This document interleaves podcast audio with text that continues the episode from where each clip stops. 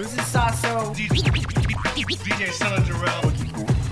Boogie Boy Destijl. Boogie Boogie Boogie Boy Destijl. Mad, Mad Mike Logic. Mad Mike Logic. This is Sasso. DJ Son Jarrell. Boogie Boy Destijl. Mad Mike Logic. World famous Roxrite. What up, what up? The Not So Fresh podcast. Yo, what's up? This is Charli 2na from Jurassic 5, and you're now live and direct on Not So Fresh podcast all day. Yo, yo, yo, what is up, everybody? Right about now, you are listening to the Not So Fresh podcast, cast, cast, cast. And obviously, right now, um, this is not Sasso's voice. Sasso is very busy at the moment. He's got a lot of things going on. Um, he's a new homeowner, and he's uh, got to do stuff with his new home. No homo. Well, anyways, um, and also we are missing Mike Logic. no, just kidding. Anyways, uh, Mike Logic isn't here. He's got things to attend to this weekend as well, and we are missing Jose, uh, uh, aka Son of Jarrell. He's uh, in LA. He lives in Los Angeles, so it's kind of hard for him to get down here at times for a podcast. And we are also missing uh, B-Boy Roxrite. He's actually in the area, but um, I don't know if he's uh, up to podcasting tonight. So I am taking on the duties solo, but I do have a guest here in front of me, and you might have heard of him before because he was a past guest on the Not So Fresh podcast recently, and you might have heard of Hall H Show. Give it up, everybody, for the Hall H Show. Yo, yo, yo. Hall H Show. We got Aaron Nabus from the Hall H Show. Check out their podcast. Where can they find you again? It's uh, hallh.com. hallh.com. You want pop culture, you want comic stuff, like Comic Cons, anything. He covers a lot of them with Alex Benedicto, his partner. So it's definitely something to check out. And before we start this podcast, I encourage you to jump on your mobile device, laptop, or desktop and check out hallh.com and mm-hmm. check out what they're all about so you could just, you know, get a gist of what we're all talking about here. Another guest that's in the house tonight is actually doing some some test work right now. Is the homie E Funk, aka Evan, Yo. is in the area. So I said, hey, why don't you just chat with us on the podcast tonight? So you were here. Hello. You know what I'm saying? You know, this is how we're gonna do the Not So Fresh podcast. And usually we have an outline, but today we are going freestyle with it, y'all. Free we're going we're going commando. Let off some steam, Bennett. We go mad commando. Anyways, this is I, your boy, Destijl from Rock So Fresh. Oh yeah, I'm right here, and I'm going to podcast with my dick out. And you can check us out at T-U-F-F-R-O-C-K-I-N-G dot com, tuffrocking.com. We have the Sasso vlog, my Destijl vlog. We have the Not So Fresh podcast. We got some blogs up there, and we are now on iTunes as of I think one month now. So look us up on iTunes, the Not So Fresh podcast. Guys are taking over the world. Yeah, well, we're trying to. Well, Hall H is already on iTunes. Subscribe to them like I have. You know what I'm saying? So go around the table and say what's up. What's going on, Aaron? What's what's up with you? Yo, yo, yo. It's an awesome Friday. Thanks for having me. Oh yeah, for sure, man. We've got some beer. We're going to make this podcast into a drunk cast. We're gonna get drunk. We're drinking coffee and we're drinking. Um, what style of beer is this? I think this is. Uh, This is a uh, Le Freak from uh, Green Flash. Uh, it's a uh, Belgian style pale ale.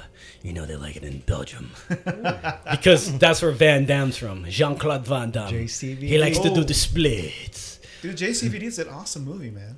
Yeah, Oh, dude. that is a dude, great it's a movie. fucking dope Yeah. movie. Like, so JCVD, Jean Claude Van Damme, we're huge fans of him, and uh, nobody thought JCVD, the, the actual movie name is JCVD, his his uh, his initials, and nobody thought it was gonna be that great because Van Damme was known for doing the '80s movies that were, you know, at, at the time looked looked awesome, but ended up being like, oh, these are kind of corny when you grow up to watch. But JCVD was such an awesome movie, action wise, and he plays himself Um, Like you, you felt for the guy. yeah, yeah, it's a lot of like his actual life that goes into the movie, and it's dope. I actually should rewatch it soon because that was a really good movie with Van Damme.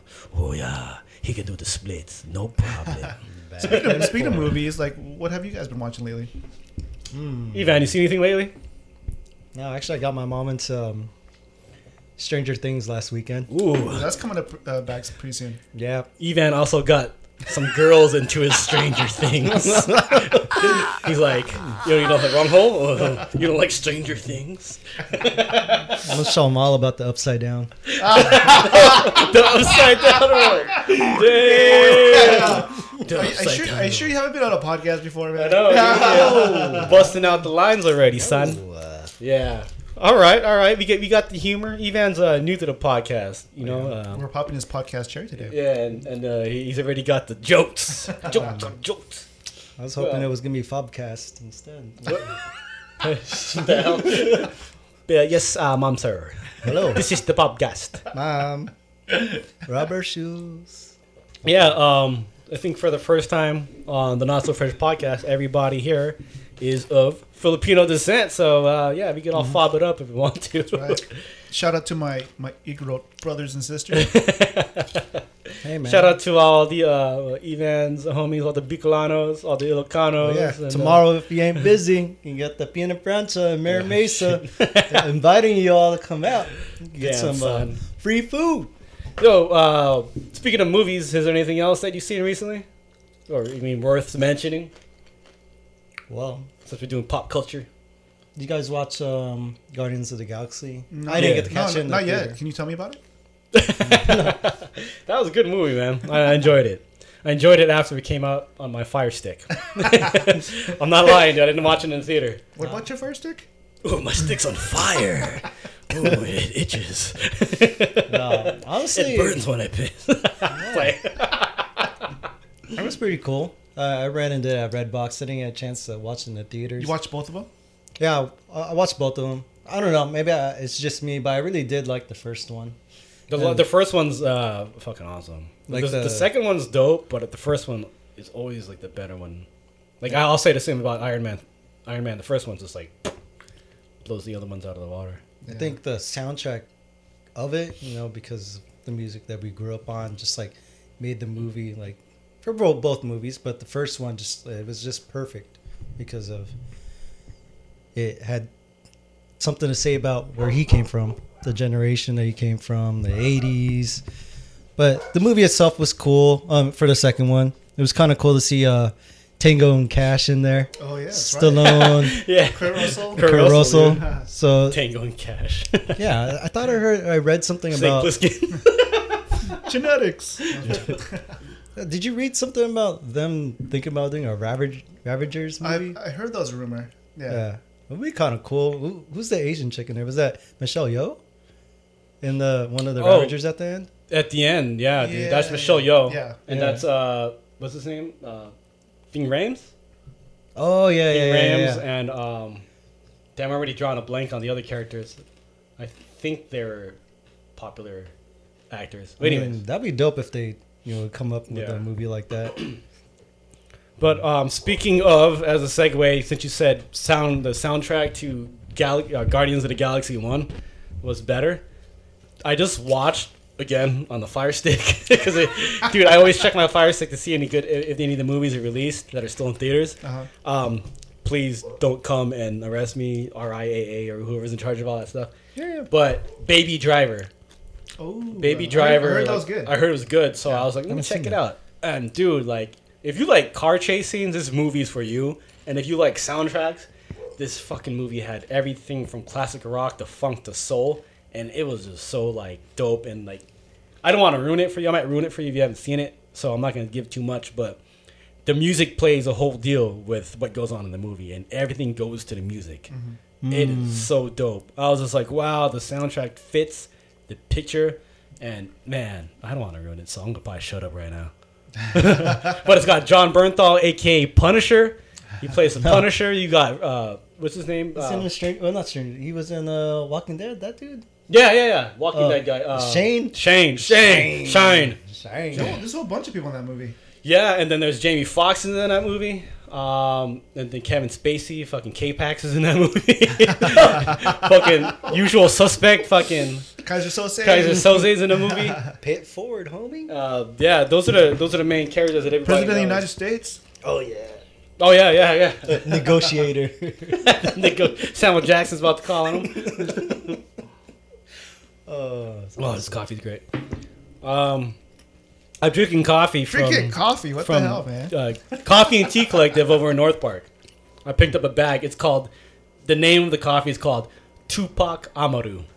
They named it after Tupac. Yeah, yeah. So like in a, in like by the time I finish this coffee, I'm gonna start cursing, spitting at people, and and thug, get a thug life tattoo on my chest. like what? Any movies with you, Aaron, recently? Um, you know, I've been so busy with work and like Hall H stuff that uh, Yeah. I've only had time to just like watch Netflix. Every, every Yeah, I've been watching a lot of Netflix. Netflix is killing it, dude. Yeah, I mean, even just like the the shows. Like uh, I watched recently. Um, just there's two like cooking or food related shows. Oh, I know what you're talking about. Yeah, it's uh, the Samurai Gourmet yeah. Yeah, yeah. and uh, Midnight Diner. Midnight Diner, yeah, yeah. man. Those are good. Those are pretty good. dude, uh, I've only gone through about four episodes of Midnight Diner, but dude, it's so entertaining and, Yeah, yeah. and the humor they, they bring. My, I think my favorite one so far is uh, the, the, it's like the Power Ranger one. Oh yeah, that was a good one. God, Yeah. dude, I was like, dude, that's so fucking cool, man. And then like me being, you know, having traveled to Japan like a few times already, it's like, oh man, I miss Japan. It's so dope. Speaking of Japan, Ah. Jeff Martinez. Yeah, I saw uh, his. I saw Jeff Martinez. Shout out Jeff Martinez from DC Comics. He's uh, an we, artist. we've, we've had him on the podcast, so look for that podcast episode on Hall H. They had him on Hall H. Maybe one day we can get him on uh, the Not So Fresh podcast. Yeah, we'll get him over here. That'd be dope. Uh, next time you're in San Diego, Jeff Martinez, we'd like to have you on here sometime. He is an artist for DC Comics. There's about six pieces on the wall to my left that are all done by Jeff. Dope. Thank you, Jeff, for hooking those up. Yeah, he's uh, a friend of mine from college, known him a little bit longer. Yeah, I, go back further. interestingly, interestingly enough, uh, when I was uh, still living down here in San Diego, where me and a buddy had a little shop in Bonita called uh, Rising Sun. Yeah. Oh, what? That was you guys. That was him, dude. Yeah. No way. I'm a fan. That's what I said. I was like, I'm dude, a- I forgot that shit existed, I'm a dude. big you know, fan. We sold like Japanese video games and imported, you know, uh, toys and scrolls and all that stuff. Ninja And- Scroll? Ninja Scroll. yeah, Ninja Scroll. We even sold pagers. So Oh, yeah. The Motorola, uh, what was that? I, can't, I forget what model that was. That everybody had. Bravo or I forget what it's called. Yeah. But uh, yeah, and, and um, so Jeff used to come in the shop every so often, you know, just shoot the shit and play video games. So that's where I met him because we all went to Southwestern College together. Yeah, yeah, yeah. Dude, that's crazy. He goes, that's that's that's far back, dude. That's like what mid '90s. Yeah. So him and the he used to hang with the, the G Nation guys. Yeah, G Nation. Uh, shout out to to Archive and all those cats, dude. No, no. Um, Dope. uh, dude, speaking of you were saying Netflix, right? Yeah. Dude, uh, did you watch Narcos season three yet? You know, I haven't watched Nar- Narco yet. Any of them? Nah. Oh my god, Narcos season three. Like it started off with the first two episodes. I'm like, okay, and then I was kind of like, uh, I wasn't sure because it looked kind of cheesy. I wasn't sure. It's not. It's Okay, not. It's not. I guarantee you will. You will love this show. Um, from season one into two is like, oh my god, it, it gets very tense.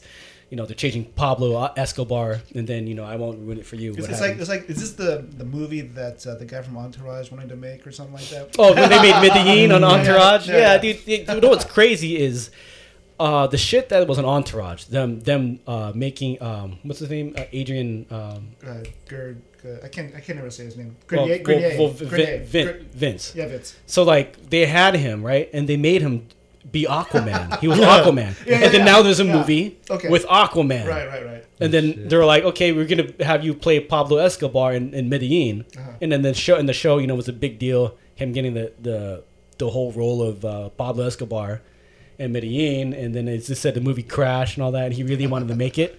Then they're out here making a, a show about Pablo Escobar in Colombia and all that.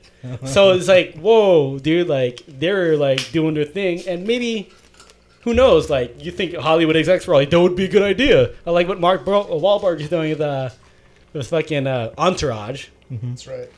Maybe that's a good idea to bring that into fruition in the future. And dude, you got you got uh, Jason Momoa playing Aquaman, and then You uh, guys looking forward to that one? Yeah, yeah. It Justice looks- League. it looks Uh, it looks looks promising, but you know, Batman Superman wasn't as great as I thought it would be. So we'll see where it goes. I don't know. I haven't followed if it's the same directors. Is it James Wan? Is it the same directors that, that's going carrying on with Justice League? Uh, no. Um, James Wan is the guy that directed Fast and Furious. But he's doing Justice League, right? No, he's doing Aquaman. Oh, Aquaman. Oh, just the Aquaman movie itself. Yeah. All I gotta say, I thoroughly enjoyed Wonder Woman. Yeah. I bet you threw Thoroughly it. enjoyed it, if you know what I mean. It was pretty good. Yeah. You know, I, I when people ask about you know what I thought about Wonder Woman, I kind of harken back to uh, how I felt. Like I kind of I kind of think it'll be this generation's 1978 Superman. Oh, the ori- yeah, the Yeah. original, right? Like the, the the way I felt about watching Superman back in the day, I think this the, the people that grew up in this generation, this Wonder Mo- Wonder Woman movie is their Superman. okay, yeah, Wow. that's a good comparison. Yeah. I think I'm just I'm excited to see how well their um their on-screen like chemistry is because I really loved how the Avengers their chemistry went in the first movie. It was just like all these big names. They're they just work well together, or just so well written. I don't know. How about you guys? I mean, The the Avengers. Uh, are you talking about which one? the first one, I just had good chemistry, just like uh, how I really liked the uh, Guardians of the Galaxy one. Just Yeah. like the whole squad. Because I think I think the thing is, is you're watching people come together, you know, for the first time, and they're and they're and they're meshing, and then you already know they're together. So then you know, like, but then the Avengers uh, at the end is at the end of one, where where uh, they introduce. shawarma? oh, when yeah, the shawarma scene. Yeah, they're just yeah. so dope. They're just like homies, just like yeah. I just went through a rough day. and just like like Yeah, if we were here, New York let's go- City. you know, yeah, no, like you know, after a night of partying over here in San Diego, and be like, we all just drunk. Well, let's go get some carne asada fries and sit there and and you're just to- like not even saying anything. Dude. Yeah. You just you just rip the town up. It's kind of like uh, being in the Philippines and hanging out all night for a bachelor party. I'm not going to sleep at all, and then going to eat at some place in Bonifacio Global City at 7 a.m. yeah, Finishing that meal and then eating at Jollibee at 9 a.m. random Sound uh. Americans in uh, How's foreign the, how's the. Jollibee there compared to here? Way better. Yeah. God, I mean, it's it's very similar, but I think the one in the Philippines tastes. If you guys don't know, people that are listening right now, in the Philippines they have this thing called Jollibee, which is their fast food. It's like uh, the original to the Philippines, and they have one in National City here in San Diego, and throughout the United States they have a couple locations. The first one I ever ate at was in the Bay Area, I think in Daly City. Um, they used to have one in Mira Mesa over here, and too bad they're gone. But that's what we're talking about. It's a fast food place. Their mascot is a bee, and it's called Jollibee. and they have a Filipino twist on on American food. For example, they have something called Jolly Spaghetti, and it's spaghetti that is Filipino style. It's sweetened, and it has like hot dog meat and like uh, spam type of meat. You know, to be honest with you, I could never get into Filipino spaghetti. What? Neither, neither could I. But dude, I, I don't mind it when I'm having chicken joy. Uh, Chicken. chicken. joy is fried chicken and jolly spaghetti. Yeah. Yeah, Imagine Oh, wow. KFC but with rice. yeah, yeah, it's fucking amazing though, dude. I it, dude in the Philippines, I was like, dude, this tastes so fucking good. yep, yep, yep. yeah, man. With the Oh, gravy man. on it. Mm. Hey, anybody that knows anybody from Jollibee, if they want to sponsor the, the podcast, let me know. Hit me up, tuffrocking.com. We'll take the sponsorship, man. I, I'll take Jollibee and, and throw it out there all day. Any, anybody work at Spam? Or, or spam. was it Hormel? Who, who makes Spam It anyway? is. No, Horm- spam, spam. Oh, is spam, ba- spam's their own. Okay. I think I it's think. next to a Hormel. I mean, if anything, I think it's next to a Hormel. Corned Oh. beef? Because uh, you know, I it's weird because I went to I think it's Austin, Michigan. Texas? But nah, man. It, it, it, I was say, what? There's an Austin, Michigan, or Wisconsin, and Okay. I went to the spam museum out there, and it was pretty dope. You get the, you could get all the, the the crazy flavors of spam, like you know Dude, no. the dude, like- spam Out there, too? Yeah, I think I, we got some of that. The black. Spam? They have longanisa I spam. saw that. Is Yeah. that even You, I possible? mean, yeah, yeah. If you go to Hawaii, they have all types of crazy flavors. Like I mean, you know, obviously you can get some of it in the states, like garlic spam. There's turkey spam, all the like regular ones, and then you go out to Hawaii and there's like every type of spam because Hawaii is like the mecca of, of, of getting spam, right? Because Yeah. that was for all the. they uh, got chorizo, they got Yeah. chorizo spam, the longanisa spam, garlic spam, black pepper spam. Yeah, they have got everything, man. I think I think the proliferation of like spam was probably just due to World War II, right? It- yeah, it was Yeah. for the military as a you know just like a ration because you could eat spam straight out of the can. Yeah. People are like, hey, you- did you cook it right, dude? It's cooked. You pull it out. It's you know it's processed meat. You pull it out of the can. You eat it straight out of the can. It just tastes really good when it's fried. You know, like way better. But that's the funny thing about the history of spam is because you know during World War, during World War II when it you know or after World War II when it came out, I mean that's what they kind of like brought over with the soldiers to eat, and that kind of been like a bit of a staple for the Filipinos during during the war because they Yeah. they're Well, helping if you go to one like like go down the street to Chamorro Grill, you can get spam, rice, and eggs. Or you go to any islander food spot, spam, rice, and eggs is is on the menu. yeah It's it's you know synonymous with Filipinos, Guamanians, you know, Chamorro, But that's the funny thing is even like Japanese. Like other Americans, like know, like when they hear spam, they kind of get They get all ugh. You yeah, ate that? like what? How can you ah. not like spam? But remember, I did go With some pescatarian for six years, so I did not eat spam at all or Oh, anything. they even got chicken spam for you. You get that stuff too. well, they have turkey, turkey, spam. turkey, turkey Yeah, spam. Yeah, so yeah, I, yeah. I'll make musubi at home with turkey spam, or even dude. yeah, when, I, if, if when I first met you, I remember you were a pescatarian. well, I wasn't. Remember when I started work, but then Chris kind of like influenced me. I thought you were when you. No, when I started Okay. over there, dude, I was eating. I was still eating like chicken and beef and pork and all that. Yeah, then- this guy used to make me sandwiches. Yeah, and then I and then I and eventually like talking to Chris, our, our coworker I'm talking about is so Aaron and I go back. Uh, Aaron was my first boss that hired me, my first ever graphic design job in Orange County, and our coworker was Chris, and he was a pescatarian. Chris Robinson. Chris Robinson, shout out, Chris Shouts. Robinson. He uh, Sell, put out sell a blender. yeah, Celeblender. Look up Celeblender on Instagram. C E L E B L E N D E R, and he he he blends celebrities' faces together. Some of it's kind of crazy looking, like whoa, like wow. If they have names that match, say some some celebrity has a last name that is another celebrity's first name, he'll match their names together and blend their faces together with Photoshop. Check him out on uh, Instagram.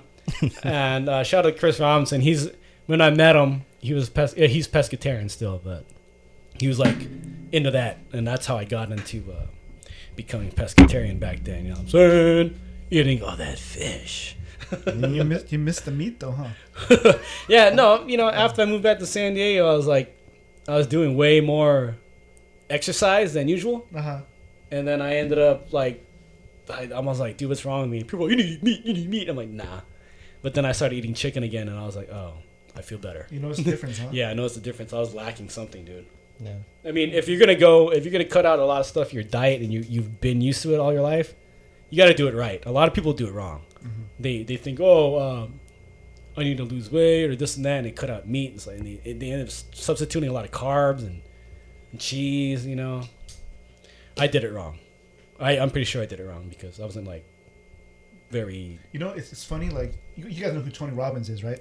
Yeah. Well, he was like a, a pescatarian for the longest time, Yeah. But I think I remember him talking about it, and then like you think that he'd be all healthy and everything, but he noticed he was kind of off, and um, so so he, he he said that he went to go he went to get checked, and they noticed that he had a lot of uh, mercury levels. Like his, his mercury levels mercury high. high. fish. Yeah. Too much too much So- seafood. Yeah, that's why he was like feeling really off. So yeah, I mean that's one thing you need to consider when you're just predominantly eating uh, fish for your for your diet. yeah, when I was doing that, I felt kind of weird. Evan actually, Evan right here to the right of me, actually Yeah. mentioned that to me. He's like, "Hey, did you see the story?" And it was about Jeremy Piven.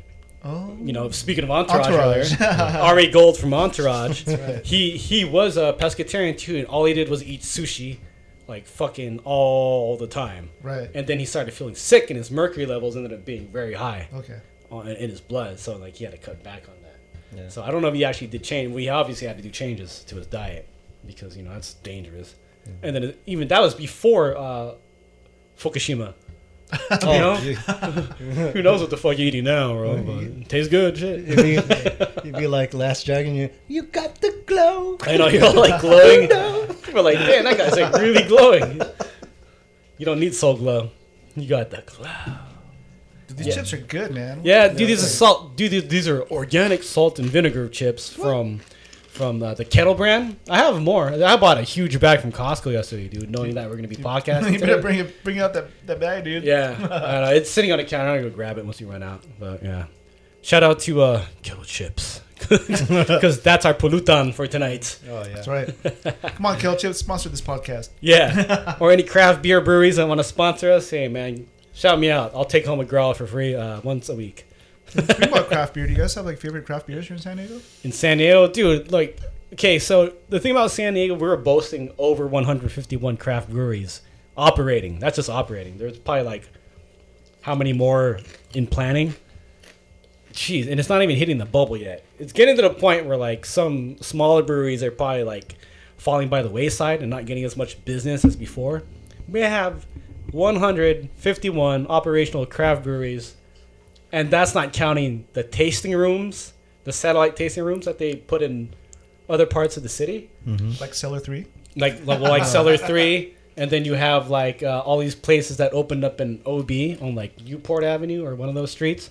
There's uh, like so many tasting rooms and then craft beer specialized bars. You know, it's just like Yeah. so much to, to go to in San Diego from mm. all the way from Oceanside down to Chula. You know. Do you do you really do you think San Diego's saturated with all this beer? Though? Some people will say so, but there's always room for more. You just gotta stay on top of the trends. yeah. It's like marketing in a way, you know. Like if you're gonna come out of the product and you don't keep up with the, the current trends, then you're gonna fucking lose out. Like lately, what's in the past two months, the big trend is hazy IPAs. Like people are standing lines for these hazy IPAs, you know, unfiltered IPAs, juice bombs, and all.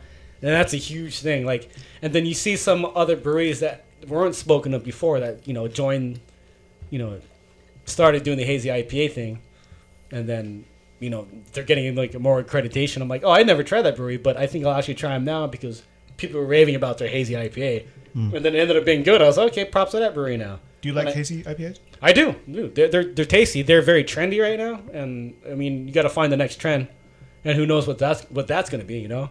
Because everybody's in an every style nowadays, and people are so educated, in, especially in San Diego. Yeah. Everybody's like so educated about it because they do the research, and they have so much to choose from, and it's a good thing that you could go down the street in almost any neighborhood and be like, "I got a craft brewery right here," or like a craft beer tasting room. It's like ridiculous. You can go to 7-Eleven around here and you grab some good beer, craft beer, and it's it's a it's an awesome thing to see. But we'll see when it does hit a bubble and, and, and that bubble bursts because I think it's gonna get to that pretty soon. yeah, you think it's gonna slow down? You think, Yeah, eventually it will. Ooh, or here's a it's question. gonna weed weed out the? Who's the mm. next brewery that's gonna gonna sell out? Oh, that's kind of hard to say. I don't. I haven't followed like a lot of breweries closely to see the trends, but when there's like a rumor, the rumor usually ends up being right. Even if they deny it, like a couple months down the road, it's like Ballast Point sells for one billion dollars to Constellation Brands. And Constellation Brands, um, ladies and gentlemen, is the big, uh, the big beer producer that pretty much owns Corona, Corona. Modelo, all the all the Mexican brands, famous Mexican brands you can think of, pretty much is Constellation Brands, and they bought Ballast Point, which is a homegrown, started as a homebrew shop in Linda Vista, and it was a big pride of San Diego, and a lot of people were disappointed by it, but you know they're still putting out good beer. Yeah. Um, I know it's you know people don't want to buy corporate stuff, but hey, dude, once in a while. Uh, I mean, when you don't have any other choices in the cooler, what are you gonna do? yeah, You're gonna pick something, you know, that you don't like, or you know that, I mean, the quality's still there, and Yeah, I mean, a little bit will change. You know, I did a whole write up on Ballast Point because I did a tour, like a four hour tour, full with video. I wrote a write up. I have to find it. I'll post it up on my blog for Tuff Rocking. Um, it'll be a throwback uh, blog. But I was in the UCSD extension classes curriculum for craft beer, and I chose Ballast Point to do my whole research on, and I was spent like four hours with their uh, quality control Oh wow. manager and just went over everything. I took You video. think, you think he's still there? Ooh, who? That, oh, that guy? Yeah, yeah. he's got to be there. He's got to be there. He had a good position. I wouldn't give it up.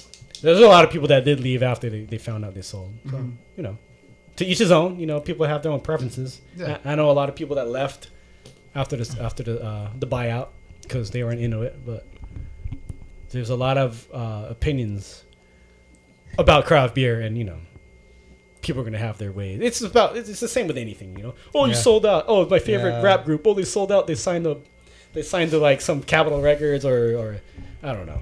No, it's it's hard. You know, like you gotta, you know, Some, people, gotta eat. yeah.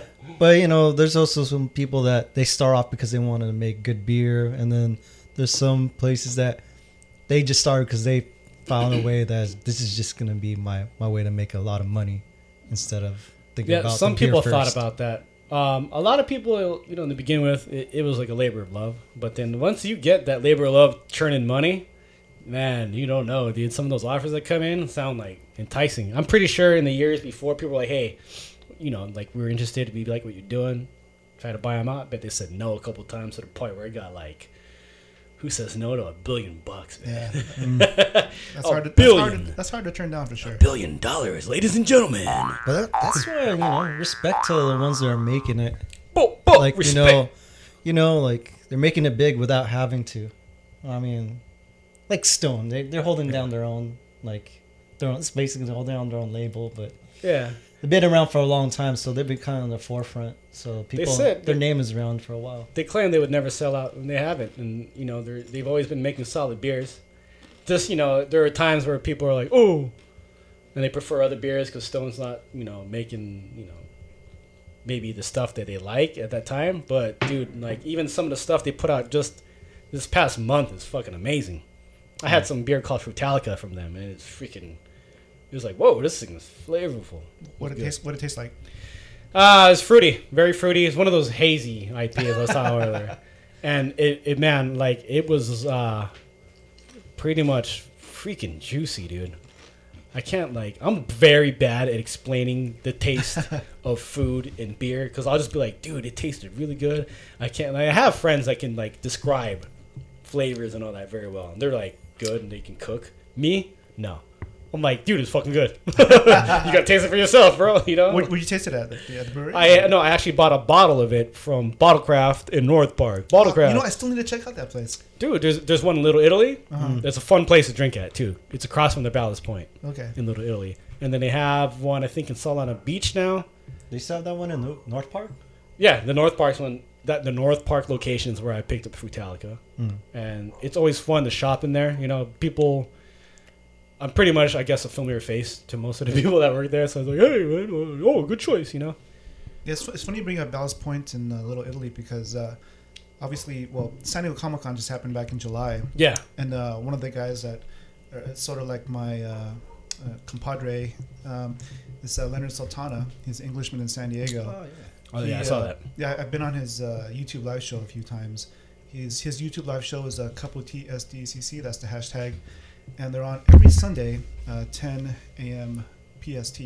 So he was in town uh, like a week before San Diego Comic Con. So I kind of thought, hey, let's, let's meet up, let's hang out. I kind of thought, oh, maybe let's meet up at Ballast Point, Little Italy. Man, that place was packed. Yep. So we just we just you know we just we, we met up there, but we didn't go in because it was so busy. So we just you know ended up walking around. But uh, it's interesting you brought up Ballast Point because um, yeah, I've been there. I've been there a few times, but I just don't remember it being that packed. It's crazy. They're getting that name around, and it's crazy because they opened up one in Long Beach. Oh, I still yeah, haven't gone to that there. one in Long Beach yet, but it sounds from you know because I used to live there for the last like 15 years, and I always hear about like since it opened, that's like the spot to go, and people waiting in lines to get in or something, or it's like really packed, and like It's always Yeah. the new stuff. Uh, you know, it'll it'll like ease it, it'll ease out a little bit later. But sometimes you know, location is key, dude. And I think the location over there is like Yeah. awesome, right? Because you look over the bay Oh, or something. yeah, yeah, You're overlooking water, man. You just can't beat it. But you got, you got. I mean, the, it's crazy because you know you're competing with the other, the big name of Long Beach down there, Beachwood. You know, Beachwood puts out amazing beer. yeah, and like Amazing beer. I don't know. Maybe it's because I already know what Ballast Point is all about, and I've been there a million times in San Diego, so I, that's why I haven't gone to the one in Long Beach. So I always go into a Beachwood. Shout out Long Beach, yeah. There you go. That's where Evan went, dude. Long Beach State. Right. Snoop Dogg. Yeah. Ugly Duckling. Who else is from Long Beach? Warren G. LMNO. the LBC. Sublime. What? Sublimes, right? Yeah. Represent. Anyways, Yeah. um, moving on from craft beer talk. We've been Yeah. talking about that for a little bit now. Aaron, what's the most uh, recent stuff you've been? You've been attending a couple comic cons, right? Oh yeah. well, yeah. I What's the last one? There's a there's a few I think following Aaron on his Instagram. Hall H pod is it Hall H Hall H show? at uh, for Instagram? Oh, oh Yeah. so for Instagram, it's uh, hallh.com. It's Hall H and D O T C O M. oh, hallh.com spelled out. Yeah. On Instagram, Twitter, and Facebook. So if you're listening uh, right now to the podcast, check it out so you, you can see what we're actually talking about. But Aaron has you've you've got a couple of SD. So Aaron has also done the hashtag SDCCFit. Uh, he's popular for that as well. Um, besides those posts, I saw a couple that are related to. I think you went to. It's not LA Comic Con, was Long it? Beach. Con. Long Beach Comic Con. But you know, before I get to Long Beach, I guess the last time we talked was before San Diego Comic Con happened. Um, so I guess maybe I'll just recap a little bit about what happened at San Diego Comic Con. yeah, Um, it was, you know, obviously, uh, when you when you think of San Diego Comic Con, you think of the the four days plus uh, preview night. Preview Mhm, night is yeah. Wednesday. yeah. Um, this year, I was lucky enough to score some tickets. Um, me and Alex are, are lucky enough to get uh, press uh, approved for press on pretty much all the conventions except for uh, San Diego Comic Con and WonderCon. Uh, WonderCon is owned by uh, Comic Con International, so for some reason we haven't uh, been approved for, for press yet for them. Hmm. But uh, irregardless, or regardless, um, we were able to score some tickets, and uh, um, then we just go through Wednesday through Sunday. Uh, Wednesday is pretty cool because you get the if you get preview night, you can sort of go through the whole convention center and just you know pretty much have free reign. and go wherever you want. There's not Yeah. that much of a crowd. So if you're a collector, that's you know It's golden for that's, you. that's right? golden for you. The golden shower hour. the golden shower hour. But but for us, it's uh, it's a good time for us to sort of uh, uh, talk with a bunch of the artists there and and, and artist alley. Um, some of the ones that we talked to were uh, Eric Ninotowski, uh, you know Patrick Ballesteros, Keithan Jones, and and uh, Bobby Rubio, and a whole slew of different people. And you know, we found time to you know connect with them, and we set up you know appointments and and set up the calendar so we can do podcasts with them later. Um, one person that we met there um, this year, uh, we, you know, we met actually met him first last year. His name is Uraeus. He's the co- uh, creator of the comic books Indigo and uh, Jason Wise. He started this movement called uh, Black Heroes Matter. Yeah, Mm, okay. I saw I that. saw that. Yeah, and uh, he's doing some awesome things. So um, this time, you know, I kind of thought it'd be a good time for us to sort of reconnect and uh, do a podcast with him uh, there at San Diego Comic Con because he's based out of Baltimore. So uh, he's busy on the East Coast and trying to do his thing. Um, actually, his uh, if you listen to our podcast, he talks about how his uh, his comic book Indigo, uh, it sort of got sort of got picked up by uh, Wesley Snipes' uh, production company. Okay. So try, they're trying to shop that around for a TV show. So it's sort of like in development hell right now. So is he gonna rewrite Blade for best? Just kidding. That'd be pretty cool. Um, Always bet on black. Passenger 57 and a half. always that's right. My- Always better black. my, my, my bad. Sorry, I didn't interrupt. No, no, no worries. but yeah, I mean, he's a he's an interesting person, and uh, he was uh, the reason why we met him last year is because he's good friends with uh, Keithan Jones. Uh, Keithan Jones. Mhm. Keithan Jones is the uh, the creator of the comic book uh, The Power Knights, and Keithan Jones owns the uh, comic book company uh, The Kid- called Kid Comics? called Kid Comics. Okay. And their uh, his tagline is "The kid in you never dies." So Yeah. I, I always thought that was pretty cool. But uh, he like he uh, he's good friends with Bobby Rubio. Bobby Rubio is uh, currently an artist, uh, a storyboard artist at Pixar. Um, they went to high school together, but um, They're from San Diego. they're from San Diego, yeah. Represent exactly. So um, Keithan Jones, when he was like I think 11 years old, he uh, created his own comic book, and I think he was even interviewed as a kid. So, uh, if you listen to a couple of the podcast interviews that we had with him, he sort of recounts how, you know, he he created his comic book at 11, and obviously, you know, you go through life, you know, you know, You grew up. yeah, you grow up. So, uh, you know, he ends up working, and but in the back of his mind, he has that urge to still create. So recently, uh, with I guess the blessing of his wife, he decided to sort of quit his uh, nine to five and Damn. pursue his uh, passion of creating comic books. So he's uh, you know he's going full bore, and uh, you know we try to support him as much as possible. And um, he's actually I think on a plane to Detroit. He's going to this uh, little uh, convention called MechaCon. Mm. Uh, it's like a it's like a diverse sort of sort of uh, convention.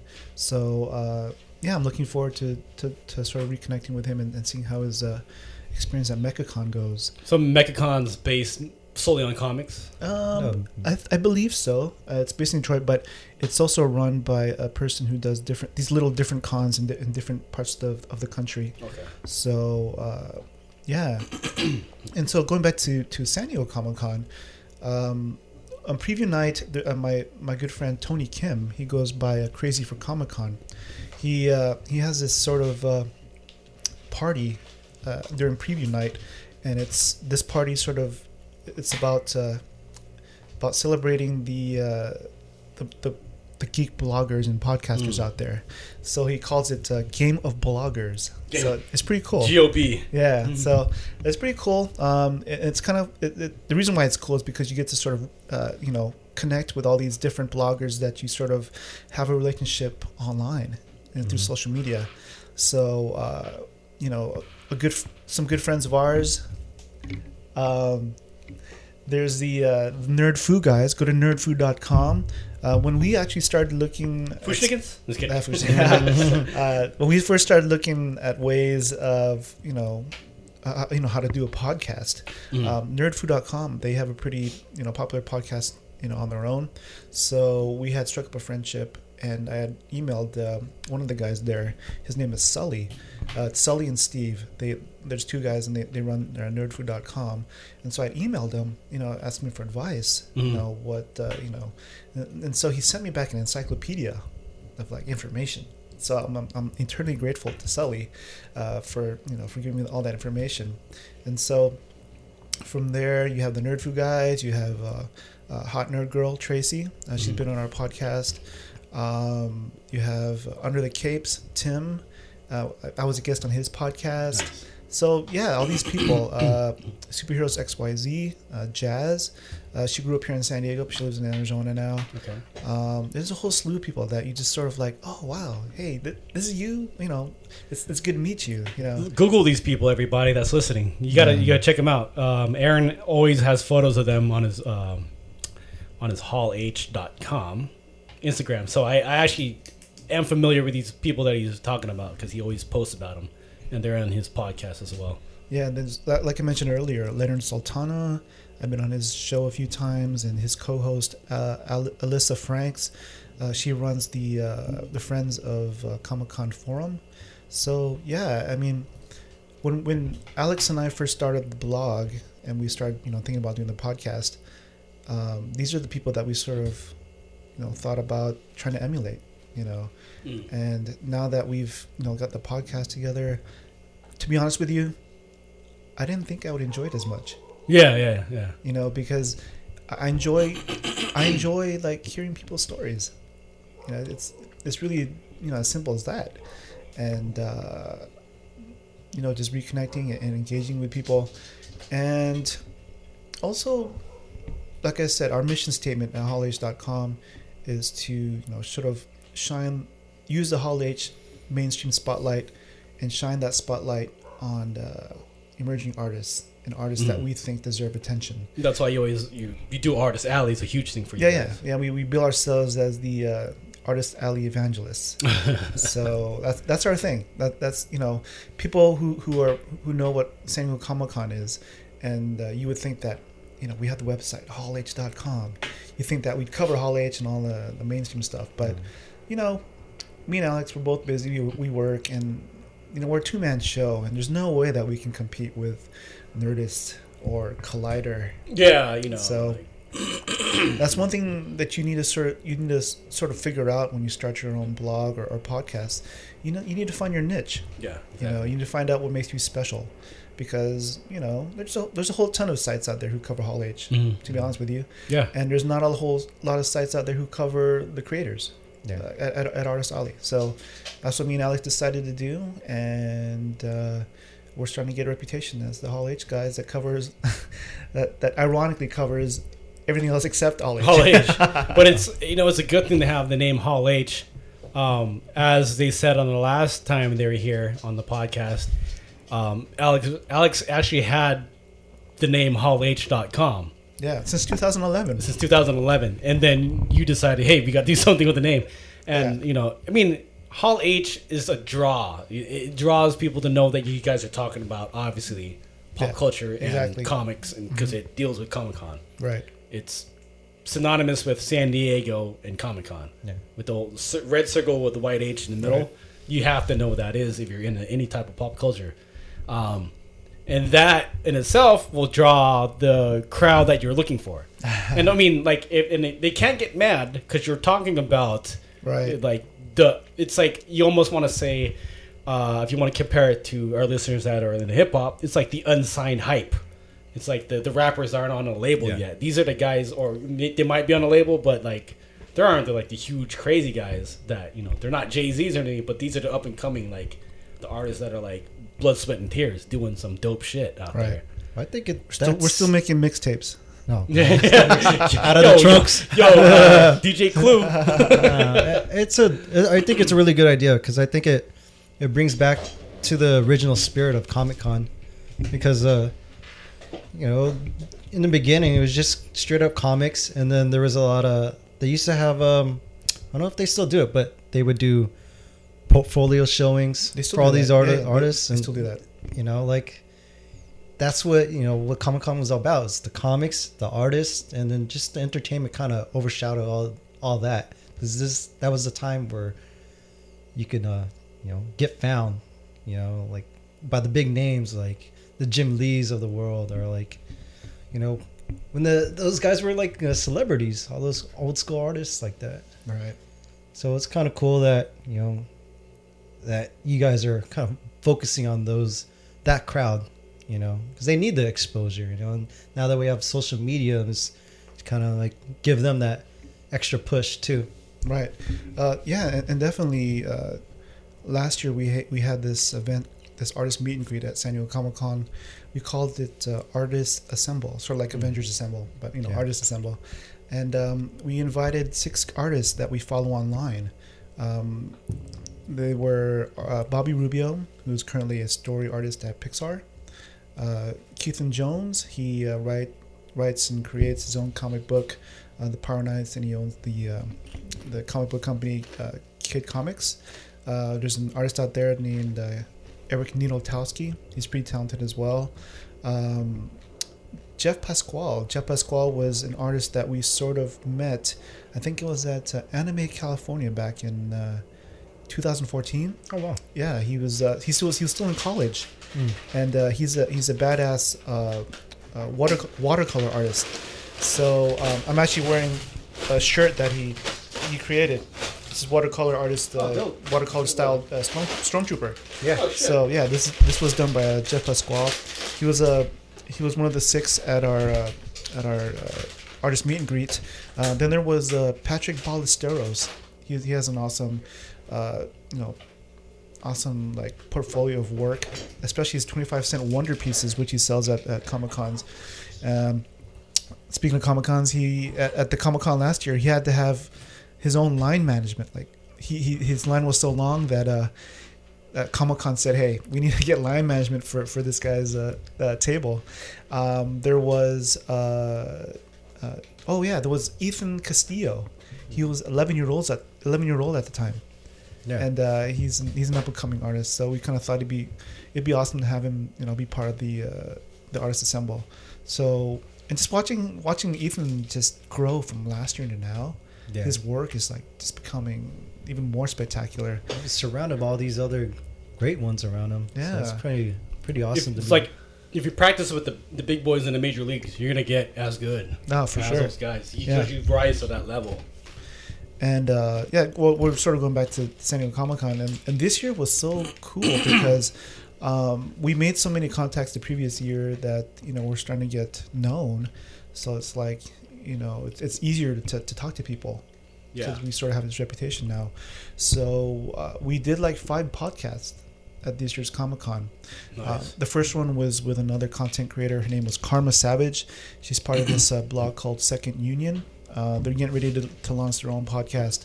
Um, the second one we did was with uh, oh uh, Stephan Franck. He's the uh, creator of this comic book called Silver. It's basically about con artists who are trying to steal uh, the silver treasure of, of vampires. And it sort of takes place in the in, in, a noir setting of like the 1930s and 40s or something like that. But uh, yeah, uh, Stephan Franck. It was an awesome interview because he's he was a he's an animator by trade, Mhm. and he, he worked on like Iron Giant. Uh, you know, a whole slew of like different different Yeah. movies. Um, so he's starting to, to make his uh, his mark in sequential art because um, he, and he also has a bunch of panels out there. So I encourage anybody that goes to a convention and you see Stephan Franck doing a panel on how to sort of uh, apply, uh, you know, movie storyboarding to like comic books because his you know sense of perspective and his panel layout and uh, you know just that knowledge that he drops from his you know his his experience from making movies and how it transitions to, into comic books is, is pretty it's pretty cool. It's pretty interesting. Um, and then our third interview was with uh, his name is uh, David Pepose. He um, he's a writer of this comic book uh, Spencer and Locke and uh, if you can imagine uh, you, you guys are familiar with Calvin and Hobbes Yeah, yeah. Yeah. if, you, if you can imagine, what, Oh, yeah. what would happen if uh, Calvin and Hobbes Grew up? grew up in Sin City? so that's that, that's that's his log line. That's his tagline for for Spencer and Locke. That's cool. Yeah, and uh, yeah, that's a pretty co- it's a pretty awesome uh, comic book. And if uh, you know, listen to that podcast as well. Um, he's he he got option for like potential movie, so he's Mm. shopping that around. Oh shit. So okay. uh, the third interview, I believe, was or the fourth interview was with oh, it was with Uraeus. It was uh, the creator of uh, Black Heroes Matter, and then the last one, which I'm about to uh, release soon, is uh, it was an SDCC Fit wrap up. Okay. So we had uh, the Mighty Jerd. Mighty Jerd, he's uh, Jerd is like the moniker that the moniker that he came up with. It's like jock and nerd. Oh, sure. So he's he's he's uh, he's like it's kind of cool because he's starting to uh, get into acting. Well, Okay. he's been acting, but he's starting to sort of uh, get more lucrative and, and substantial roles. Uh, I don't know if they're lucrative, but more substantial anyway. Yeah. so and he's and he's really big on like fitness and nutrition, and he's uh, he's a pretty good uh, uh, jujitsu player as well. okay. Nice. nice. Yeah. So I think I, I forgot the name of his school, but it's like maybe Crazy, Crazy Eighty Eight or Crazy BB or something like that. Is it is it It's in- local? it's in Baltimore. Oh, is it? Whoa, he's Yeah. out. He's out there. So he even flies out to like uh, Asia to like help train like fighters over there. I think uh, the, the one organization. yeah, Oh, yeah, yeah, that's yeah, very popular in the Philippines. Yeah. So there's there's a few fighters that uh, I guess stablemates that he, he sort of helps train for for for that organiza- organization. So yeah, so yeah, we had a, a bunch of like podcasts this year. Um, I met some pretty cool people. Um, if if there's anybody out there who are who's interested in like Silver Age comic books, um, there's a well-known uh, authority and historian. His name is Arlen Schumer. Mhm. Uh, look him up because this guy can talk your off about comic books. Yeah, yeah. And uh, especially this year, he had a, an awesome lecture about Jack Kirby. Okay. Uh, this yeah. year we The OG celebrate- hundredth, the yeah, hundredth. his hundredth birthday. So uh, yeah, if, if, if you can, if you're at a comic convention and you see Arlen Schumer, don't even think about it. Just go check out his panel because you know they only give you about an hour or so, you know, at, at a panel, but. Dude, he can talk for like three hours, no problem. Yeah, and you wouldn't mind listening to him for about three exactly. hours, right? yeah, yeah. So he's he's a cool guy. Uh, follow him on uh, on Facebook. He has a I think he's part of this uh, Jack Kirby group. I think it's called Jack Kirby Company with a K or something like that.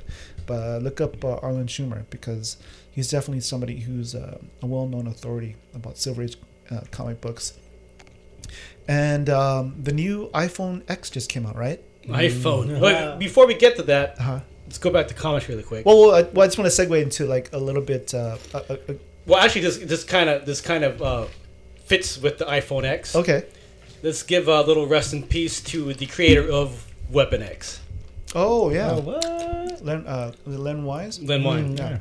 the uh, co-creator. Len Wein, yeah. yeah, the co-creator of Yeah, Weapon Wolverine. X himself, Yeah, Wolverine. Wolverine, passed away this past week. Yeah. Rest in So peace. rest in peace. So Len Wein. Well, Cheers. Cheers to that guy. Uh, Damn. taking a little sip of this craft beer I'll, from. pour, uh, I'll pour some right here. let me get my forty out. Real quick. Tip in the Yeah, mouth. Len, Len Wein. Uh, yeah, that, that was a that was a loss. Um, he came up with the in the industry with another writer named uh, Marv Wolfman. So I think I think Len Wein actually wrote some like zines back in the day. Yeah. and then eventually he became a professional. He was uh, one of the creative minds behind Storm, right? Yeah, yeah.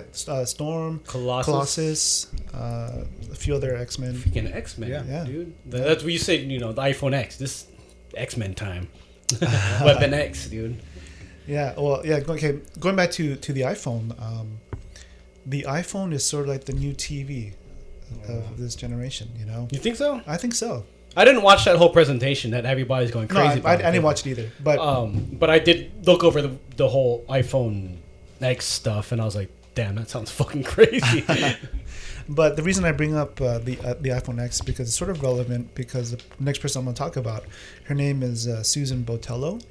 She's the uh, creator of this sort of like this movement here in San Diego and and globally actually. It's the uh, Mobile Film Festival. Oh yeah, so that sounded familiar, and I Yeah. know I heard it from probably one of your posts. And Yeah, yeah. She, she's been on the podcast a few times. okay. Um, but um, at, at this year's Comic Con, she had she had another panel, and it was actually her panel last year is when I met her.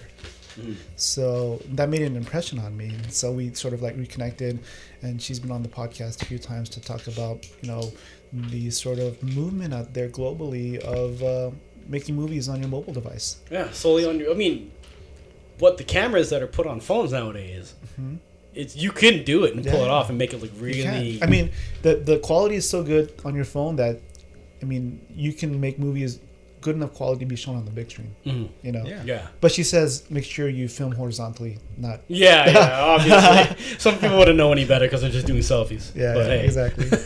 so yeah, so it's good to go to um, Susan's uh, panel uh, because I think she's just hitting hitting that that, that movement at the right time because uh, When do they hold these festivals? It's Uh, here locally, right? it's locally.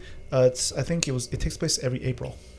Can anybody join in and make a movie, or Uh, anybody, like, well, anybody can submit a movie. Uh-huh. Whether it'll be shown, it's you know it has to go through a process. because earlier Roxrite and I were shooting all day today, Mm. and that's a very interesting concept to just take out your iPhones and just shoot a whole like. I mean, it has to be like a like a movie, like a short. Oh yeah, there's different categories. I for, off the top of my head, I can't remember. But if you look up uh, Mobile phone festival. mobile phone or international mobile uh, phone festival, um, then um, you should get all the information of the requirements. Okay. um, there's like different categories out there, but obviously the stipulation you need to make all the movies on a mobile device. So- yeah, yeah, obviously, yeah, yeah. No cheating. Yeah. You use an iPad like all the uh, tourists do in Asia. well, well, the, the only reason I bring that up is because, drones are popular these days as well. yeah. And- but hey, some drones carry Oh, yeah, yeah, yeah, yeah. phones. yeah, yeah, so- exactly. If you can, if you can hook it up with a with a drone with a phone, then that you're you're you're cool. You're cool with it. You're, Yeah. Yeah, But how's there a way to make sure that it was shot with a phone? I mean, do you? I mean, because do the files have to be read and like, hey, it doesn't show that it was, it was made with the uh, iPhone camera or I, something you like know, that? there might be some metadata in there. I, know, I'm not, Yeah. I'm not like the most like technically, you know, savvy when it comes. But why would you? Why would you cheat on something like that? I mean, Yeah. Just just go with the. Uh, And and the tool? And there's and there's a, there's a lot of like festivals around the world, like in Australia. It- It's it's pretty it's pretty. Mm. so how big is the San Diego one like in comparison with these other ones that are going on around the world? Um, well, I've only been to the San Diego one, so I have Hmm. no frame of reference. Oh, you never checked out like. No, like, I haven't okay. traveled to Australia. or I mean, I mean, like you know, like just go online and see how it is. If it's like crazy, they have like you know Hugh Jackman walking around. Um, well, you know, there's some.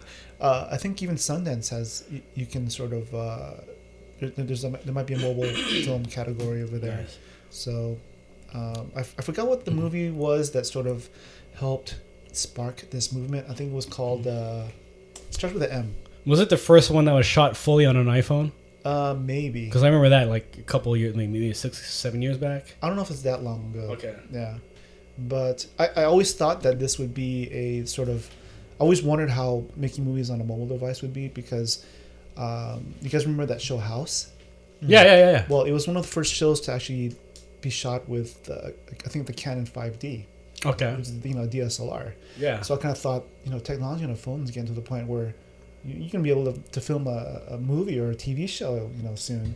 So it's just like, it- it's pretty cool that uh, Susan Botel is actually a, a vanguard, you know, pioneer in this field. there are a ton of uh, products out there now that that you could hook up to an iPad or an iPhone that'll make it look amazing because um, I mean you could attach different lenses to your iPhone. I mean there are a ton of products out there. I mean if you even look on Amazon alone, you find like all these attachments that can go on your iPhone, like telescopic lenses. I mean, like look over there. I have a macro lens over there still in the package. You know, from Olloclip, I have uh, this wide angle lens that I could clip onto my iPhone. Are you guys sponsored by Olloclip?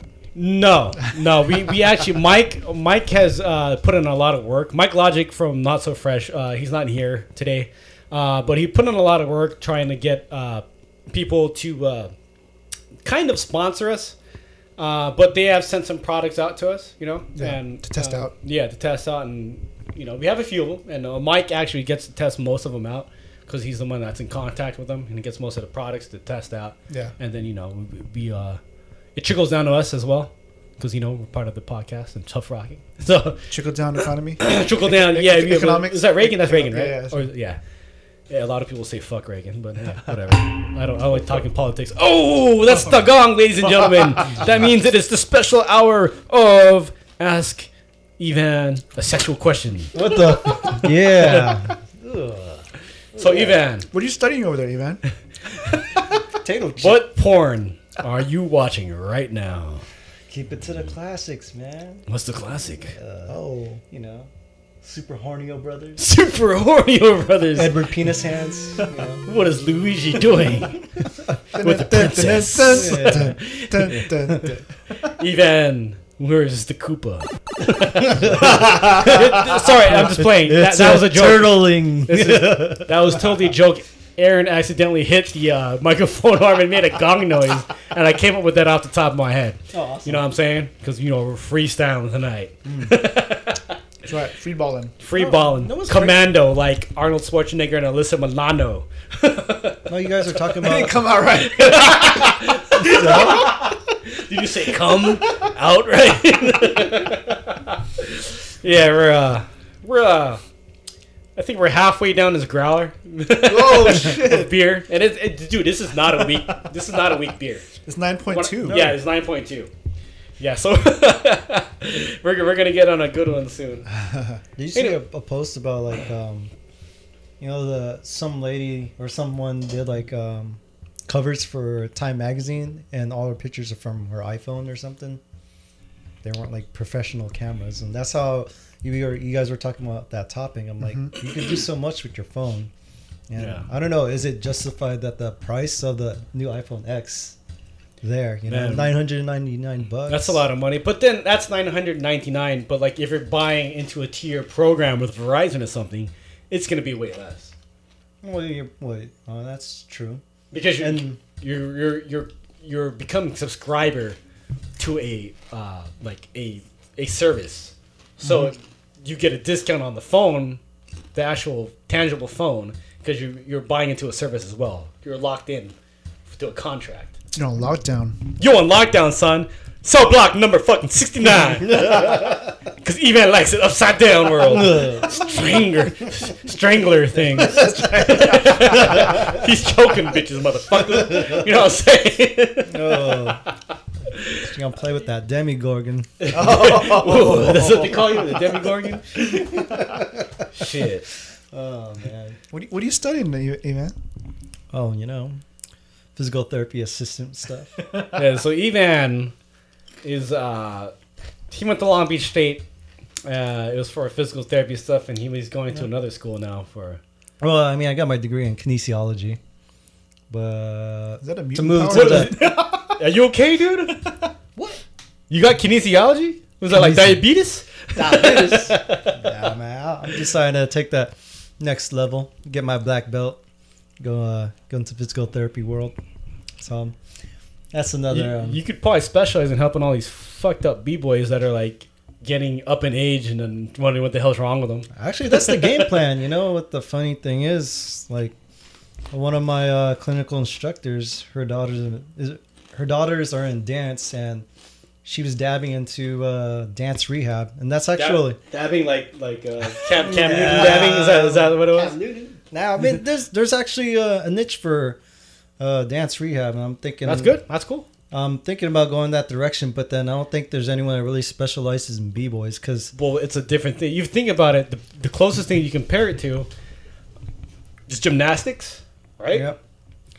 For some of their movements, but then it's even more strenuous with b boys. I think. Yeah, it's a it's a different world, and like I was saying about like dance rehab, like classically, those um, therapists I work on uh, dance rehab, they'll work with like ballerinas or Yeah. the other types of dance styles, but I don't think all of them are really, you know, familiar with the b boys because you know like when you dan- you're working with ballerinas, it's all you're working with a lot of foot injuries, ankle injuries, knee injuries, but b boys we get we get hurt all over the place. So it's we're a different animal than your your typical. I used to describe b-boying as uh, imagine if you actually train in something else, like doing like gymnastics and running to the side and having to train in jujitsu. It's like you get beat the fuck up because you're throwing your own body and your own body weight around, and then you're throwing against the ground. Some people can actually control themselves pretty well, Yeah. but your body can only take that so, so much of that over You know time. what? Instead of jujitsu, it might actually be closer to judo. The way with the throws and all Yeah. that, the way your body Well, lands. and just, yeah, you might be right. Well, Hitting and rolling. I mean, It- like to both actually because you know you're doing a lot of rolling around on the ground with breaking and a lot of the uh the stuff when you transition from like footwork to like back rocks when you're rolling around on your back it's very similar to jiu-jitsu. It all translates. And then you know of course judo like you're, you're doing a lot of throws. Um and that would relate to like the power when you're landing your power moves onto like your body. That's a lot of punishment dude and breaking's only what like 50 years old 40 years old 40 some years old yeah, it's it's getting up there. And yeah, so like like now you're finding b boys like Ken Swift and Crazy Legs who are like second gen b boys, and and then you're finding out like the problems that they're feeling now. Yep. And it's brand it's like still brand new to a lot of doctors out there. So like, what do you compare it to? Like, have I ever seen this before? No, it, it it's tough, and that's why like you know, the typical thing as b boys growing up, I'm like, oh man, we just walk it off, you know, like. Can't walk it off in your late thirties like I am. This shit hurts, dude. I think that's the thing, you know, because then you know we are we're a different animal. We're a new animal because of like you know we're still like you said we're still a young sport and like there's not a lot of aging b boys to actually you know give data to the you know Yeah. To the the medical world to it's say coming now, dude. yeah. So I, I figured in the next maybe. 20 years there's going to be more data because you know there's going to be more people dancing now And the dance is getting a lot more popular. yeah. So it's it's hard, man. We we we're a different animal than all the other dances. We are a cross of like we are athletes. Oh, yeah. Whether Yeah, people want sure. to call it an athlete or not, but you know the other side of it, we are also artists. So it's like we're we're basically ninjas, man. Would you call me? Ninjas. That's the other N word. Yeah. I guess Okay. before we go back to like comic books and pop culture, um, how did your event go? I, I, Oh, the get down. yeah, the get down. We did a, uh, a recap podcast uh, after it, and it went pretty well. We, we met everything we were looking for. We um, we had a good final battle. We had some guys from LA by way of uh, I think Israel or well they called their, their their group name is called Middle Beast. Okay. They're actually from the Middle East. Wow. but they they really relocated to Los Angeles, um, and these guys uh, are very good. They've got style, they got power, and they're very powerful b boys. Um, they made it to the final, and uh, they made it to the final against our own not so fresh member, Roxrite, um, and our homie Mike the Cure, uh, aka by he. Speaking of comic book culture, his other nickname is Tony Stark. he actually has. uh, He resembles Tony Stark in the way he looks. So he has the whole like uh, That's do you call it goatee, beard, mustache look. Does he like shawarma? yeah, I'm pretty sure he does. I'm, I'm sure he does, dude. Um, but it was hi- him and Roxrite battled in the final against this crew called Middle Beast. Roxrite and uh, Mike actually took the win, Okay. and they took home a grand. Um, and it was a fun event. We had you know a lot of people show up. It was over here in Balboa Park in San Diego, which is a beautiful location, and it was inside of uh, Centro Cultural de la Raza. Um, it's a great venue for breaking events, and a lot of people hold art shows there. So it was a hit, dude. I I think it was very successful. The vibe was good, and I had a lot of fun. Cool. Yeah. I mean, I, I would have totally went, but it was It was Comic Con it weekend, was dude. Comic-Con weekend, And we know what Hall H is all about. Comic Con. That's right. Con. yeah. So um, before we get going, do you want to switch up the flavor of the beer really quick? I have, Sure, man. I have a bottle in the Hit me up, dude. Okay, I'm gonna go grab this bottle really quick. But before we do that, let's switch up the topic from uh, b-boyism. we talk about that all the time on this podcast. let's go back to pop culture and Comic Con. Sure. Actually, I have a question. I had him a, a question about Comic Con because I have never been to the other Comic Cons, Ask away, dude. and um, you know, I've been going to the San Diego one for since 1992. And I know the other ones. I'm aware of like the Long Beach one, the LA one, the Comikaze one. Mm-hmm. I was I was always curious about how different is it from the San Diego Comic Cons? You know, like is it strictly comics? Is it more entertainment? You know, since they're a little bit smaller and not as, as well known as the San Diego one, like like who what goes there, you know? Like is it like the entertainment business again or Well, Pokemon, you know? there is a Pokemon. Uh, strictly, I think there's like a Pokemon competition that just happened recently. oh yeah. Yeah. Yeah. I think that took place in Anaheim. It's Anaheim. Yeah, yeah. I uh I play a little Pokemon Oh. myself. there you go. so I showed up, and uh, yeah, there's a game load of people, and I just went to get that little Austrian exclusive, whatever you call it, the Kangaskhan. Oh, But yeah, that's right. I heard about that. Did you get it? Yeah. Okay. So you know, I, I dab a little bit in that Pokemon world, but not in the card game. You know, I, you know, I just play that mobile device stuff. Anyways, yeah, that's what happened in um, Anaheim recently. Yeah. Well, going back to the conven- the different conventions that are out there. Uh, obviously, San Diego Comic Con is the big Kahuna.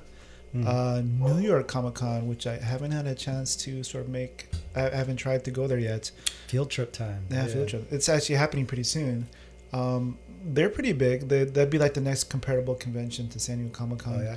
um, depending on who you who you talk to, supposedly they have actually more participants than San Diego Comic Con. Really? Yeah, it's it's getting up there. So uh, I think that's why you know San Diego Comic Con definitely wants to double down on their efforts to get the convention squared away with the expansion. that's that's the other question I wanted to ask you is like there's always been that threat of Comic Con leaving the, the city, you know, and like I know myself as a as a native San Diegan that that's going to be a big hit on the the city itself, the economy, and like you know, like tourism. That brings so much money to San Diego itself. Now that we lost the Chargers, it's kind of like what else do we what what do we have left other than just the Padres, you know? So that's why like if we Well, do lose right. Comic Con, that's gonna be a pretty uh, deep cut to the city. I feel. No, definitely. But um, I think Comic Con's good until 2021, I believe. Um, but after that, you know, that's why they need to, you know, get that convention get convention center squared away. And speaking of the Chargers, now that the Chargers have moved to LA, um, they can get this expansion underway. You know. Yeah. So Good riddance. yeah, you know, I don't even watch football anymore. You know. Uh, Neither do I. That's a yeah. That's I- I'm only gonna watch uh, individual sports like tennis and MMA and, and boxing. So, but going back to, to, to comic book conventions, um, you said you went to WonderCon No, I haven't gone to Okay. any. The only other um, interesting com- convention I've been to is actually Anime Expo, and that was you know that's probably like a couple years back, and I, I I dabbed in you know little anime. Even um actually in the '90s, I actually worked in the anime department for Comic Con, Okay. playing the videos. So I, I you know it was kind of it's kind of crazy, you know, the anime scene. It's it's blown up to be its own beast, to even Okay. have its own convention. I mean, and now you got the gathering of cosplayers, which Right. is cross of the Comic Con people and now the anime people. So For sure. that's a whole nother world too. Well, I guess before we, I, I was gonna sort of maybe do a little quick recap of some of the cons that happened Okay. throughout the year. But it's it's funny you mentioned sort of like uh, the crossing of like the different genres at a Comic Con. Um, there's a writer out there named Rob Salkowitz. He writes for Forbes, Mm-hmm. and he uh, he, he was at a, a, panel one time. I remember talking about sort of like the differences. You know, I mentioned New York Comic Con earlier and San Diego Comic Con. Yeah. Well, in San Diego Comic Con, it seems like, based on some of the, the research that he's done, that there's a lot of overlap. in Yeah. The different types of genres and, and sort of things that are people that people are into at San Diego Comic Con, versus New York Comic Con, where it's like you go there for what you're into and that's it. There's Yeah. no there's no there's no crossing of like the bridges for different genres. So you know that's important because you know when you go to San Diego Comic Con, I can I can go to like an anime comic uh, anime panel, and I can go to like a panel about Jack Kirby, or I can go do a panel about uh, you know uh, a quick draw panel which features uh, Sergio Aragones and uh, you know uh, Scott Shaw, you know. So all those different things that people are probably into which and- the reason why that's important because you don't get exposed like say, say in new york for example you don't get exposed to all these different things Oh yeah. and so you know you know if you go to a convention you go there for what you're into but at the same time you know there's a chance that you might get exposed to something that you know you may find interesting and it may lead you down another road Yeah. you know, it's like it's like when we podcast and we talk to all these different artists. You know, all the artists aren't doing all the same thing. You know, there's people who are into watercolors. There's people who are into vectors. There's people who are into 3D. You know, so if you just stick to one thing, you're gonna be, miss out on a whole lot of other things. So I think that's one thing that sets San Diego Comic Con apart from other ones. They're big, Yeah. but at the same time, there's a lot of overlap. You know, so uh, you know, throughout the year, there's a bunch of cons that you could probably go to. I can only speak about some of the local ones because we kind of just you know hang out here in Southern California. Yeah. Um, but in the beginning of the year, uh, the first con that we usually go to is one called San Diego Comic Fest. Um, back in the day when San Diego Comic Con first started, um, there was a uh, comic book retailer. His name was Mike Towry. Yeah. He was like he was like a teenager, and he was one of the founders of Comic Con. You know, Oh yeah, yeah. if, if you can imagine, like you know, you're a kid and you have the chutzpah to like ask a Jack Kirby to be your guest of honor at the first ever Comic Con. yeah. You know, this is back in like the 70s, and uh, so uh, Mike Towry, um, he's one of the founders of San Diego Comic Con. He decided him and a few other people decided to they wanted to recapture that Yeah. the original spirit of San Diego Comic Con, so they started something called San Diego Comic Fest. Yeah. Um, When when is that? it's in February. It's in February. Yeah, so it's, it's pretty cool. It's, it's low, small and low key. is it a convention too, or is it? In a It's a convention. Um, it's usually held at the Town and Country here in San Diego. Um, Hmm. They had it another place this year, but they're moving back to the Town and Country and, and, and for next year. Yeah. But and, and the next the theme for next year is going to be uh, Mary Shelley's Frankenstein because it's going to be their 200th anniversary. Anniversary. Uh, this year was about Jack Kirby. So uh, yeah, they had a whole slew of like you know different uh, you know guests. Like if you if you grew up watching X Men, Yeah. they had like all the, a lot of people who worked on X Men uh, animated series. Mm-hmm. They, they celebrated like the 25 year anniversary. Wow. Yeah, so 25 years of uh, you know, Batman the animated series. You Yeah. know, so they had a bunch of people that worked on Batman show up. So yeah, it was just like, you know, we had a little sort of like preview night, Yeah. and like you sit at the table, and you see all, you know, all back and forth, all these people that oh shit, this guy worked on this, Yeah.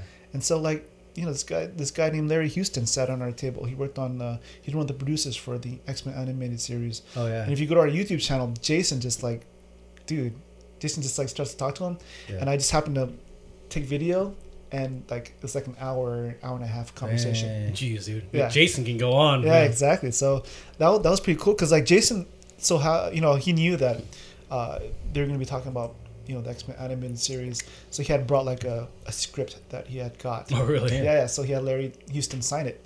So it was kind of cool because Larry Houston was looking through it and he's like, "Man, I haven't seen this in like X amount of years," you know. Yeah. So it was, it was pretty cool. So you have um, you have San Diego Comic Fest. Um, the current chairman, his name is Matt Dunford. Yeah. He's been on our podcast a few times. He's a really interesting guy. Um, he's sort of billed as, uh, billed as the youngest comic book historian. Jeez. Um, there's a person named Mark uh, Mark Evanier. Um, if you can, you know, look him up. Uh, he, he worked with Jack Kirby back in the day, Yeah. so he has some clout and he's really knowledgeable about comic book history. Uh, Mark Evanier, if you ever go to San Diego Comic Con, he hosts a couple of panels. It's the uh, the comic book voices panel, and then also the uh, the quick draw panel. So it's where like you know legends such as uh, Sergio Aragones, Yeah. uh, Scott Shaw, um, they sort of like take cues from the crowd and just draw whatever. Oh wow. You know, so it's pretty cool. That's Uh. It's pretty dope, man. Um, so and, and it's kind of cool because you have the cartoon voices and you have uh, quick draw, Oh yeah. and so they're, they're like together. You know, Yeah. so if you if you want to take a break and see something pretty badass at the convention, you know, check out that panel. Those, those couple pounds right there, sort of in a block. I think it's usually on Saturdays, so it's pretty cool. Um, and it's kind of it's kind of cool because uh, uh, every year it's just something different. You know, it's never always the same because it's so random. Yeah. that's, that's the beauty of it. Um, and fast forward, uh, obviously in the spring they have uh, uh, uh, San Diego Comic Con's sister convention, WonderCon. oh yeah. Yeah It- yeah it- yeah. yeah, That's it- another big one. Yeah, it, it used to be up in San Francisco in the Bay Area, but they've you know pretty much relocated to the Anaheim Mhm. Convention Center. Uh, so it's pretty cool. If you can imagine, San Diego Comic Con is about we'll just say like 175,000 people or so. Yeah. Uh, WonderCon, you know, if you want to compare and contrast, is about 40. Oh wow. So Okay. it's still it's a good amount of No, people, it- but it's still. yeah, it's not too. It's It, not it too. sounds a lot more comfortable Yeah, yeah. than sure. San Diego. Yeah, yeah, yeah. I mean, uh, I, I was, uh, at, you know, at both uh, both of the conventions, or at, at most conventions, they have a what they call a talkback panel at the end of the convention. You start talking back like, no, mom. Just kidding. yeah, yeah. Well, anyway, it's for it's for for congoers to sort of give their grievances or, or Really? or, or, or talk about Yeah. stuff to you know the, the powers that be. You know, so what, what were some of the, the top things that you remember? Well, hearing? you know, obviously, like, well, if you want to compare and contrast, you know, between WonderCon and San Diego Comic Con, uh, there's a lot of people that used to go to like San Diego Comic Con back in the day. And they're now they're griping about how it is now. Yeah, yeah, Like and, me. and and, and they and they enjoy going to WonderCon because it reminds them Yeah.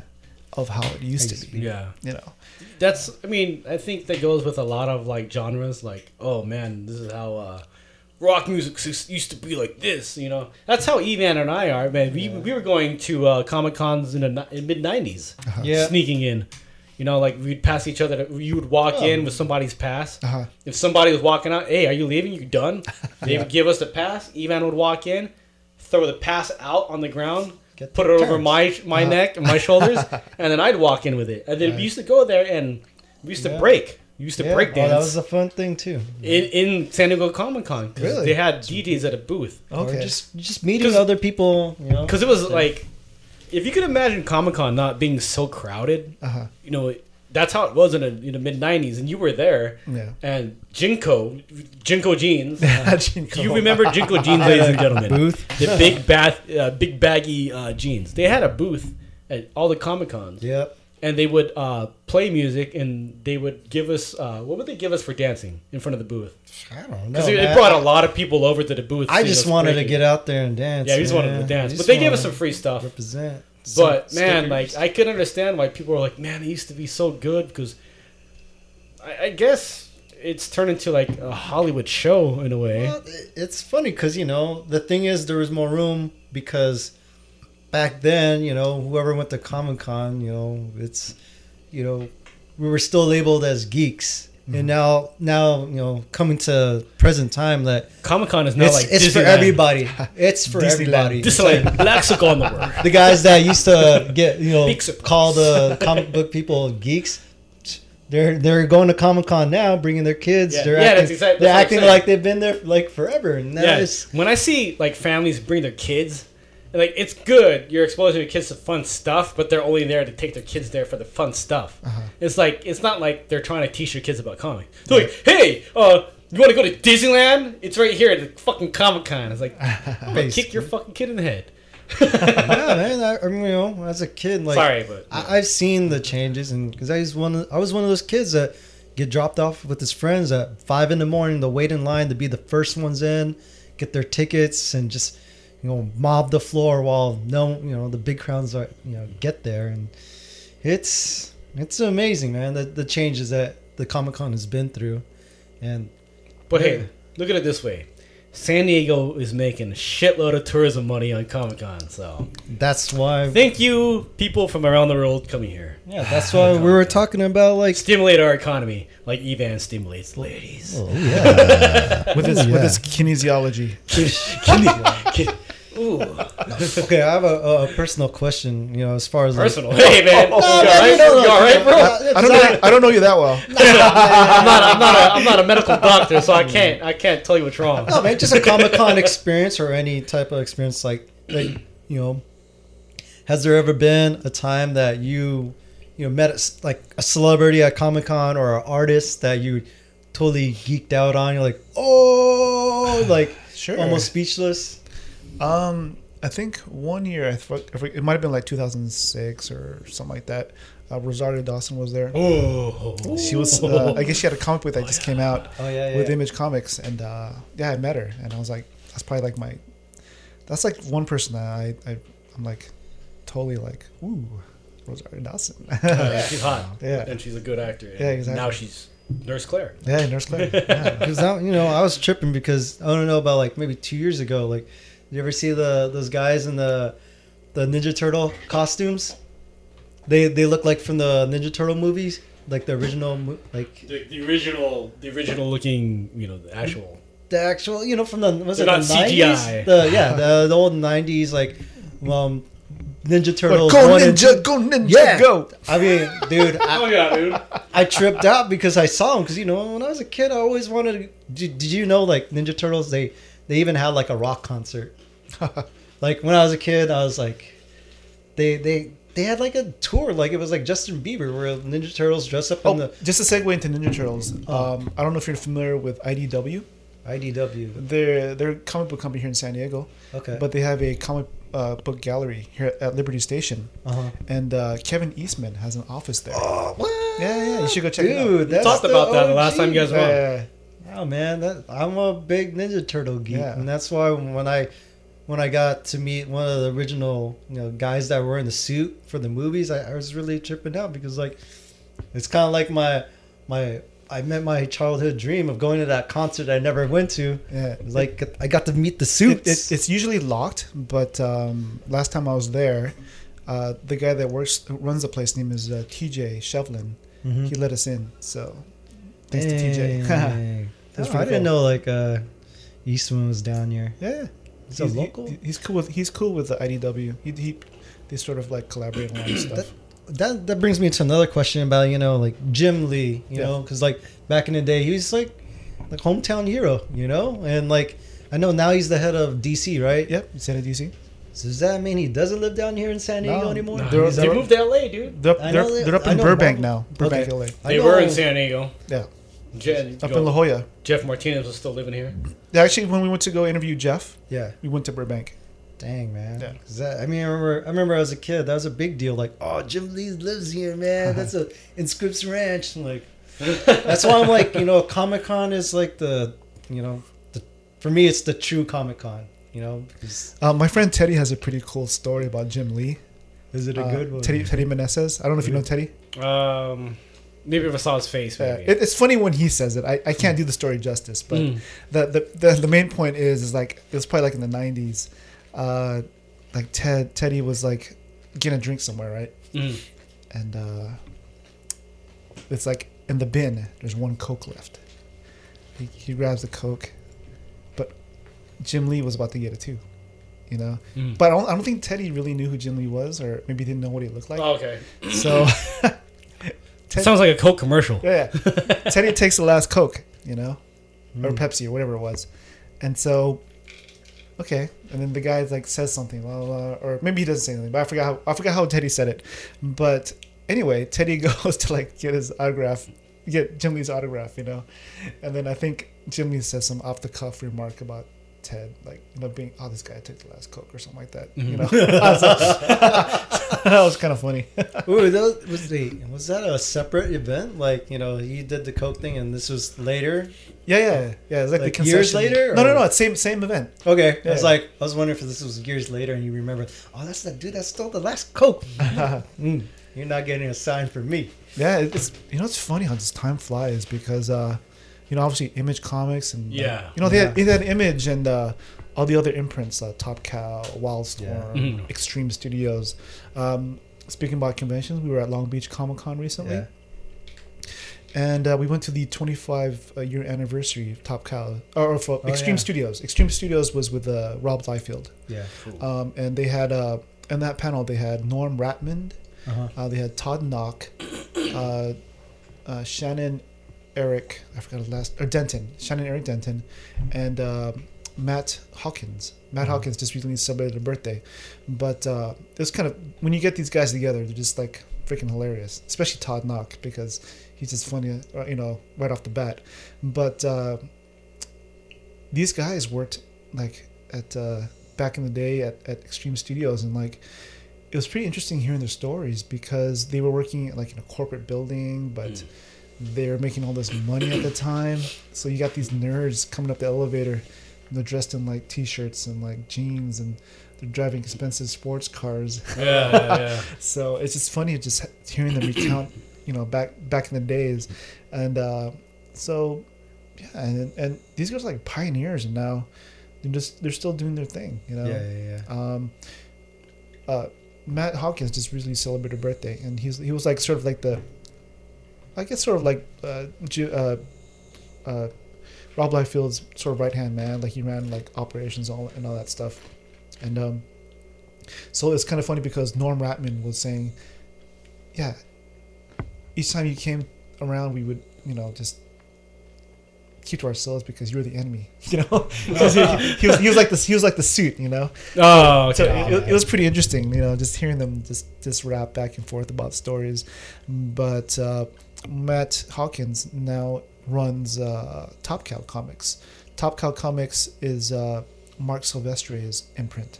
okay. So um, that's still you know. Shadowhawk, right? Mark Sh- yeah, Silvestri? yeah, exactly. There you go. You say Shadowcock? Shadowhawk, yeah. no, when you, you you know in the nineties when Image was they were rock stars. when God, yeah. Oh yeah, yeah. Well, And I know it's, he it's did, funny you know. because because Matt Hawkins said you know, uh, speaking to, to that, it's like they weren't worried about what Marvel Comics and uh, DC were doing. Like obviously, when, back in the day when Matt Hawkins was with uh, Extreme Studios, they were worried about what Jim Lee was doing because you know even though they're still you know all under Image, you know they're still sort of I guess still competing with each other. Well, I mean, weren't they all in Marvel at the time too? Like Well- Sylvester didn't he do like Wolverine for a second? Well, they were all like yeah, one when once they it was like Mar Silvestri, uh, you know Rob Liefeld, Jim Lee, uh, Who did who did uh what's it called? Jim Valentino. Savage Dragon. Who's who's that dude Oh, again? that's uh, what was his name? nah. I I just remember that Image crew, man. That Yeah. that was big. But time. but yeah, but they all decided to go you know together. Yeah. they were all image, but they all had their own different imprints. yeah. You know, so uh, um, Erik Larsen? yeah, Eric, there you go, Erik Larsen, There you go. uh, and also um, ah, the Filipino guy. Yeah, Whilce Portacio. yeah, Whilce man. Yeah. Yeah, Oh, he I was was gonna, Artist I was gonna ask you like what you know because since you're in the know like lately like what happened to him you know I, you know, I don't know his, his specific story, but uh, you know, he's still you know making comic books. that's that's good and, for him and he's, he's he's sort of uh, galvanizing the Filipino community now. oh really Yeah, he he spent some time in the Philippines, yeah and Oh, wow. he, there's a there's a big Filipino movement out there, you know, in regards to comic books, and he's sort of like the you know the, the guy lead, leading the charge for Filipino talent. Is he where? Where's he at now? Is He's, he? he's here in San Diego, Temecula. Really? Yeah. Hmm. That So no. he was actually uh, in a panel at Long Beach Comic Con Okay. with uh, the creator of uh, Johnny Bravo, yeah. which I didn't know was Filipino. No shit. Yeah, I think his name was. Oh was. really? Yeah. Oh, I think I remember. about How that. come Johnny was spelled J H O N N Y? There's just so much. Bravo. You know what? Like you know, like little things like that. You know, like you know. Sorry to go off topic, but uh, you know, like um, Star Starship Troopers. Like, oh yeah, yeah, yeah. like whoa, Rico's supposed to be Filipino, He's supposed man. to be Filipino. Yeah. It's just funny how like you know our culture's in it, but then it just doesn't get out there, you know, and it's kind of getting covered. But it, it's just interesting, you know, like uh, uh, you know, not to be all brown pride and all, but you know, it, it's cool to hear that you know, we sh- we're out there, but we're just you know behind the scenes Do you- still.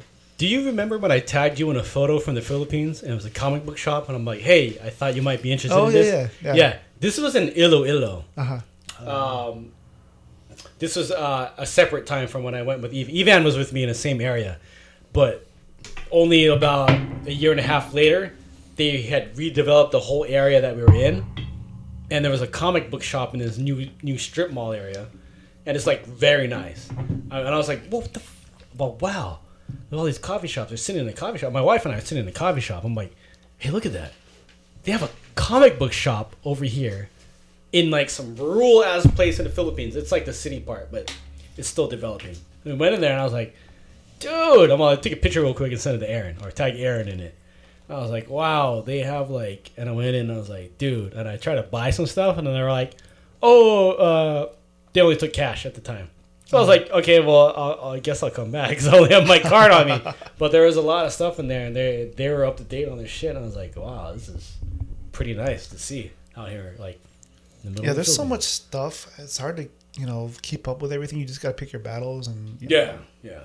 you know, I'm I'm like, you know, back in the day, you, you used to collect stuff, Yeah. you know, and but these days I'm more about. I mean, Art, before the show, Art was talking about omnibuses. Mm. Now I'm, I'm more about om- omnibuses and trade paperbacks. Even Evan's more about Bang Bus. Uh, Dirty money. No, I'm about the. How'd you hear about the Fiesta? no. Tell me about the omnibus. What is that? well, omnibus is just pretty much a hardcover edition of a collection of comic books. Okay, okay. You know, so and um, Sorry. Like anything that we would know, or oh no, it's just whatever you know, whatever the publishing company wants to put together. Okay. You know, it could be like a few issues, you know, like one through twenty or whatever. Oh, or is it kind of like you know how like they, uh, you know, like the old Marvel Civil War? They instead of like Yeah, yeah, doing exactly, the individual exactly, yeah. comic book, they put it in one like one book, Right, like right, a right. series of Exactly, books. exactly. Okay, okay. Or, or you could do trade paperbacks, which is like you know, the first four issues or first whatever issues. You know, I just I'm impatient like that because I can't wait. I hate, I hate waiting for like you know that's why that's why I don't collect monthly issues anymore. Yeah. You know, I'll, I'll just do trade paperbacks or I'll I'll read some stuff digitally on Comixology or something like Yeah. that. Um, just because I, I can't wait. Yeah. are, are you up to date? Uh, no, like you know, with anything? No. You know, I mean, like you know, say like what's going on in the Marvel world, in comic comic Um, world right now. you well, I know the biggest thing in Marvel right now is Captain America being part of Hydra. Yeah, but I, but, yeah, but, I I, know but, that. but but I think he's I, I don't know. I, I saw something where uh, maybe he's Yeah. Hydra. hell Hydra. That- that's that, that's what's interesting. Like you know, since Civil War is like you know, it's changed a lot of stuff. You know, I always, I never, I didn't get to read the whole thing, but I just that was a big deal. Heroes against heroes, villains um, lining up with heroes on both sides, and that's a, you know, a big deal. It's like you know, like in the '80s, Secret Wars was the big deal. Getting all the heroes and like yeah. the, all those crossovers. And that's kind of cool how that you know they're you know keeping You know, one thing I you know I love comic books, but at the same time I hate comic books, just because you can like I remember back in like the '90s, you had the whole onslaught thing during Oh yeah, during yeah, Marvel, yeah, that. and after that whole thing, I kind of got turned off. Yeah, yeah, You know, and I stopped reading comic books. You No, know? I, I think I stopped after Infinity War for a bit. Yeah, exactly. So it's like you're sort of at the whim of like whoever's there at the time. Yeah, yeah, yeah. They can do whatever they want sometimes, and just like, what the, what the hell? I mean, like DC, like they've sort of rebooted a few times with their their New Fifty Two and the Rebirth and all that stuff. So, you mm-hmm. know, I, I you know, I, of course, with HallH.com, we're we're sort of more into like the independent creators. So Yeah. um, after coming back from comic books and like you know doing the blog that sort of like jump started my interest in comic books again Yeah. so obviously our emphasis is on independent creators uh, people like Keithan jones and stephan franck uh, david Pepose, you know with, their, with spencer and locke um, you know some of the smaller publishers like action, action lab comics um, there's there's a, a person by the name of sebastian jones he does stranger comics Yeah. um, they have a, uh, oh, you know, I forgot to bring the the poster. The Niobe print? It's all good. Yeah, It's all yeah. good. Uh, I, I got a poster for art, uh, sent, uh, Niobe, um, and so uh, they're doing. Well, they they had a relaunch of sort of like uh, Vampire Hunter D, and they have a whole slew of like fantasy Yeah. titles. They're they're building their own universe by their own rules. Yeah. So we we love that. We love celebrating you know people who are you know doing their own thing. Um, so um, I'm only slow, slowly getting back into like the, the the main two, Marvel and DC. Um, one title that I sort of started reading was the new Vision title. Oh wow. It's Oh, it's yeah. really like dark. really. Yeah, it's not the Vision that you grew up with. Yeah, with the the big old like seventies like collars, like the staying alive collar that used to rock. Yellow and green. Yeah, yeah, Yeah, and and like um my my a person who's been on, on the podcast too. Uh, speaking of independent com- independent comic book creators, Yeah. his name is uh, Jason Inman and his wife Victoria Robinson. They have an awesome podcast called uh, Geek History Lesson. Yeah. So they sort of each each uh, podcast episode they they delve into like a, a character, say Nightwing. They, Yeah. go, they go into like different uh, issues throughout the years, uh, like the ten cent origin or like you know uh, recommended readings and all that stuff. Yeah. So uh, Jason's a big fan of Nightwing, and I kind and then his his sort of like uh, recounting of. Uh, what you should you know look into Nightwing, what what, what you should read, uh, kind of got me thinking. wow. Yeah, so it sort of got me interested in Nightwing. Yeah. So I'm, I'm you know, I I bought a few Nightwing like trade paperbacks of uh, you know the old ones and and some of the, the more newer ones like the Rebirth one. Uh-huh. So yeah, Nightwing's a pretty interesting character. Like uh, uh, I, I find him pretty interesting. Like he was Batman for a little bit after you know. Oh yeah, yeah, Yeah. He had a little. He had a takeover for a second. Yeah, yeah. So yeah, I mean, I I think I think Dick Grayson's a pretty cool character, Yeah. and uh, yeah, so I'm slowly getting slowly getting back into the big two, but uh, of course, I'll, our bread and butter at at Hall Hall H will always be independent creators. Dang. No. Okay, back to Comic Con. Yeah. If there is one thing you could get rid of out of Comic Con, like I don't know, I'm just gonna throw it out there. Say, let's get rid of anime or something. Uh-huh. Or if that's one question, what would you want to add to Comic Con? Like, what genre would you like? Oh man, we need to add this to Comic Con. Is there anything that you would add, and one thing you would want to take out? All right, everything's welcome. Uh, you know, everything's welcome. You know, I'm not one to like, you know, it's, it's whatever, whatever the the the powers that be decide they want to promote. But my only thing is that you give credit where credit's due. Yeah. You know, uh, people think that you know Stan Lee is the only person that ever created all these characters. Yeah, like Jack Kirby But, goes Ja- under but the Jack, you gotta give man. you have to give Jack Kirby credit. Yeah, You know, and that's what we're all about. yeah. No, and that's and that's what we need people like you, because then people are, like I said, forgetting about what Comic Con was all about originally, and Mm-hmm.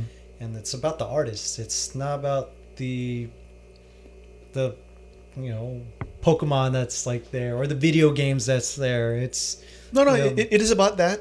But at the same time, you, you can't for, you have to you have to you can't forget about the people that created some of the stuff that you're oh watching. yeah, okay, You know, like uh, there's a good documentary out there called uh, Batman and Bill. Okay, Uh, you know, people who, who who know Batman might think it's only Bob Kane. uh huh, That's like the sole creator. yeah, You know, you know, you take the the whole Stan Lee and Jack Kirby thing. It's the same thing with Batman. yeah, You know, there's a person named Bill Finger. Bill Finger is like the he's trying to get all the credit now because there was a movement out there to get him credit. You know, they have to go through like hoops to get this guy credit. Really? yeah. Yeah. yeah. So I, I encourage your, your viewers to check out uh, What's the his documentary. contribution? I, I'm I'm not familiar. Well, he he's with Bill. Bill Finger. He's Yeah. like like ah, you just have to watch. You just have to watch the documentary Okay. because I, I can't do it justice. But in, a- in Is a like the man behind the man. Type well, of pretty deal? much. I mean, it's, it's like Bill Finger gave all these uh, ideas to Bob Kane, and Bob Kane sort of repurposed them and took the credit. Oh, okay. You know, like uh, you know, there's a whole bunch of characters that that Bill Finger came up with, and, and Bob Kane took credit for. Dang man, that's the crazy. Yeah. That's crazy, man. And, and and back in the day, it was, it, I guess it was common practice for like people like Bob Kane to like farm out work, like contract work or something Yeah, like that yeah. to other people, and they would take credit for a bunch of stuff. Mm-hmm. But there was a movement out there to get Bill Finger credit, and now if, if you watch the movies now, like uh, you know the recent uh, Batman versus Superman movie, Mm-hmm. Bill Finger's name is on there now Oh wow, That's what. Like, That's uh, good. creator? as co-creator. is he is he still around? No, he, he passed away. Oh man, But see, that's the thing, though. That's the rub. If you watch the documentary, Bill Kane, like, he's the man, right? yeah, Bill Finger died in obscurity, you know, alone. that alone. sucks, man. You know, Yeah, yeah, yeah. That's what that happens Yeah. though. Like the the guy that you know created stuff and doesn't get known for it and right? Goes. They should have named the documentary Goldfinger. Yeah. Uh, I guess going back to conventions, um, obviously there's San Diego Comic Con, right? yeah. Uh, that's the big Kahuna. Um, and then one uh, one convention that I enjoy going to, uh, actually there's two. Um, all right, well, there's three. We just went to Long Beach Comic Con, right? Yeah, yeah, That's, yeah. It's, it's, it's a really small Comic Con. Um, if, you, if you can imagine, like, I don't know if I said earlier that, you know, say for instance, San Diego Comic Con is about 175,000 people. Mm. Yeah. Uh, Long Beach is my, maybe 20 to 30. Oh, sounds fun. More. Yeah. Well, where's it held at? In It's Long Beach? Long Beach. It's So, I well, Long Beach Convention Center. Oh, okay. That's a Yeah. nice. That's a nice convention. Yeah, it's, center, it's too. pretty cool. Uh, it's really intimate. You know, you, you get uh, you can talk to, to the artists or the exhibitors pretty much as long as you want. Uh, it's pretty cool. Um, Huh, and, okay. and oh, um, I mentioned uh, Leonard Sultana earlier, Englishman in San Diego. Yeah. Well, I, I, you know, he asked me to be his roving reporter because he's he's obviously based in the UK. Oh wow. So on his YouTube channel or his YouTube show every Sunday, um, you know, sometimes we do these uh, roving reports at different conventions, uh, sort of keep everybody connected, you know. So he asked me if I wanted to do like a report uh, at Long Beach Convention. I said, yeah, cool, no problem. So, um, you know, I don't mind talking, but at the same time, there's a whole slew of guests out there that uh, I, I thought would be good for his audience. Um, a name that I mentioned earlier, Stephan Franck Yeah. the creative silver. Uh, he was on our podcast. I kind of thought he'd be cool to introduce to, to leonard's audience. Um, todd nauck uh, todd nauck has done a lot of work uh, with deadpool and spider-man. So and he's just freaking hilarious you know and and um, uh, i wear a bunch of t-shirts uh, and i support this company called t no evil T no evil. uh, t no evil Like see no evil. T-shirt, T no evil. but with a T, you know. So basically, they, they take a lot of pop culture references. Like uh, uh, one of the shirts that I wear, and I get a lot of like, "Ooh, where'd you get that?" yeah. Uh, it's they, they mashed up uh, One Punch Man, uh, Attack on Titan, and Mike Tyson's Punch Out. All in one Really? shirt. Yeah. So, uh, can you describe the design of that Uh, one? pretty much, it's just like uh, Does it look like Little Mac punching? yeah, yeah. Oh, like- okay. So, so Sait- Saitama is, is, is he's the protagonist in One Punch Man. He Mhm. he, he's, he looks like Mac. yeah. and and and so the one of the titans is like uh, you know is he, little mac is punching the titan Okay. So- okay, kind of, kind of in the same setting how it would look on the video game. yeah yeah exactly Ah. yeah it's pretty cool These these witty people with their t-shirt designs. yeah exactly um, and i had wanted to uh, there, there was another guest that i wanted to get on that on that uh, youtube live show um, it seems one thing that i've noticed that there's a big movement of like nasa and all these like space exploration like uh, panels and exhibits uh, Wait, at cons? at cons yeah they're, st- they're starting to cross that bridge between science and science fiction Okay. Uh, so I, I noticed it at uh, the Silicon Valley Convention up in uh, San Jose. Mm. Uh, Silicon Valley Convention was started by Steve Wozniak, one of the co-creators Oh, of, yeah, of Apple. Apple, right. Yeah, so um, he invited a bunch of NASA people. Um, so it, was- it was pretty cool because, uh, yeah, NASA and, and a lot of space exploration uh, type uh, companies are starting to make their presence known at, at a lot of conventions. Um, I, was talking. To, oh, it's funny. I was talking earlier today about uh, Neil deGrasse Tyson. Yeah. Yeah, uh, Hmm. he his Cosmos uh, panel. Um, I went to I think back in, back in 2013 or 2014 was really interesting because you had Brannon Braga. Uh, Brannon Braga is he's uh, a producer at uh, uh, the Star Trek Next Generation show, and he was uh, the producer of uh, the Cosmos show that Neil deGrasse Tyson, Neil deGrasse Tyson was a part of, and. Uh, if if you ever watched, uh, Who, who's this guy, Mr. Roxrite? Roxrite just walked. I think he just woke up, dude. Walking in here looking all tired. Did you want to jump in on this or what? It's all it's all pop culture, man. I don't know if you're uh, be into it, dude. This guy, Roxrite, uh, just walked in to the podcast, and he looks like uh, he just slumbered for like fucking with the bears in hibernation and shit. So Oh, uh, yeah, um, so yeah, there's like a big movement out there to sort of uh, combine science and science fiction. So uh, That's crazy that NASA would go into a a, a, a Comic Con, um, but then I guess like people that's an interest that piques the interest of a lot of people that are into that stuff. I mean, Neil deGrasse Tyson. yeah, Um, I, I I used to see a lot of stuff on him on like different YouTube channels. Like people would repost, and I was like, "Oh, I don't want to pay attention to that stuff. I never watched it, but once he got onto the Joe Rogan podcast, oh yeah, I was like, "Fuck, uh, this guy's fucking amazing, dude." It's like, "Oh damn." And another thing about him on the Joe Rogan podcast, like he used to wrestle in college. Yeah. And then we're going back about his wrestling days, and then it's crazy because I think they had Joe Rogan put him in like a, a rear naked choke and all that because he has a you know a wrestling background, and he was Right. just like going back and forth with uh, another one of Joe Rogan's guests, I think at the time about like how it works to put people to sleep. Uh-huh. But yeah, Neil deGrasse Tyson, man, uh, you know it, their whole thing. There's a lot of things going on with with conspiracy theorists and flat Earth believers nowadays. dude. So- even even like Shaq and like uh, Kyrie Irving. Dude, I think it was like just like a pop, uh, like a publicity stunt for those guys. Was it? Okay. say that. Dude, it has to be. How the fuck do you believe the, the the Earth is flat? You know, you hear this all, all the time on like from Eddie Bravo, Joe Joe Rogan's podcast, and all that. But it's just crazy, dude. Like, why would you believe there flat uh, there was a, a flat Earth? Anyways, let's go back to pop culture. Yeah. Uh, let's see, what was I talking about? Uh, Neil deGrasse Tyson and The, uh, you know, people sh- uh, other things that are the Comic Cons recently. Oh yeah. Um, so um, the next couple of conventions besides Long Beach Comic Con, the next one for us is going to be uh, Stan Lee's uh, Comikaze, Yeah. or Is actually, that in Vegas? Is that Nah, No, no, it's it's- LA. LA. It's okay? LA. yeah, Oh, God, dude, there's But- so but many, LA dude. Convention Center. yeah, yeah. Actually, it's not called Comikaze anymore. It's called LA Comic Con. So What? Yeah, I it's used to see that. Used to try to sell some tickets on Groupon, whatever that stuff, dude. so that that'll be the next convention for us. It takes place uh, usually around uh, Halloween weekend. Yeah. So that's pretty cool. It's about you know maybe fifty thousand people, sixty thousand people. Yeah. So it's a good uh, three day event. Do they? Okay. I know you guys do all the artist alley people, but are you guys supporters of the, you know, when you go upstairs, they got the people like signing autographs.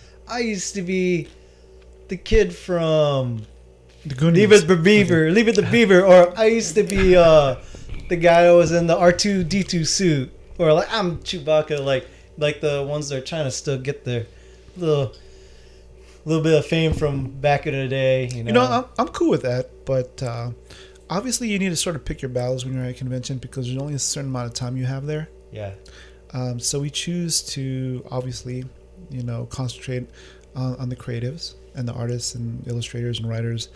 Um, you know, people like uh, Brandon Easton. Um, he's currently writing for Mask for IDW. Um, he's done. Uh, he's written a couple shows for. Remember the show Agent Carter?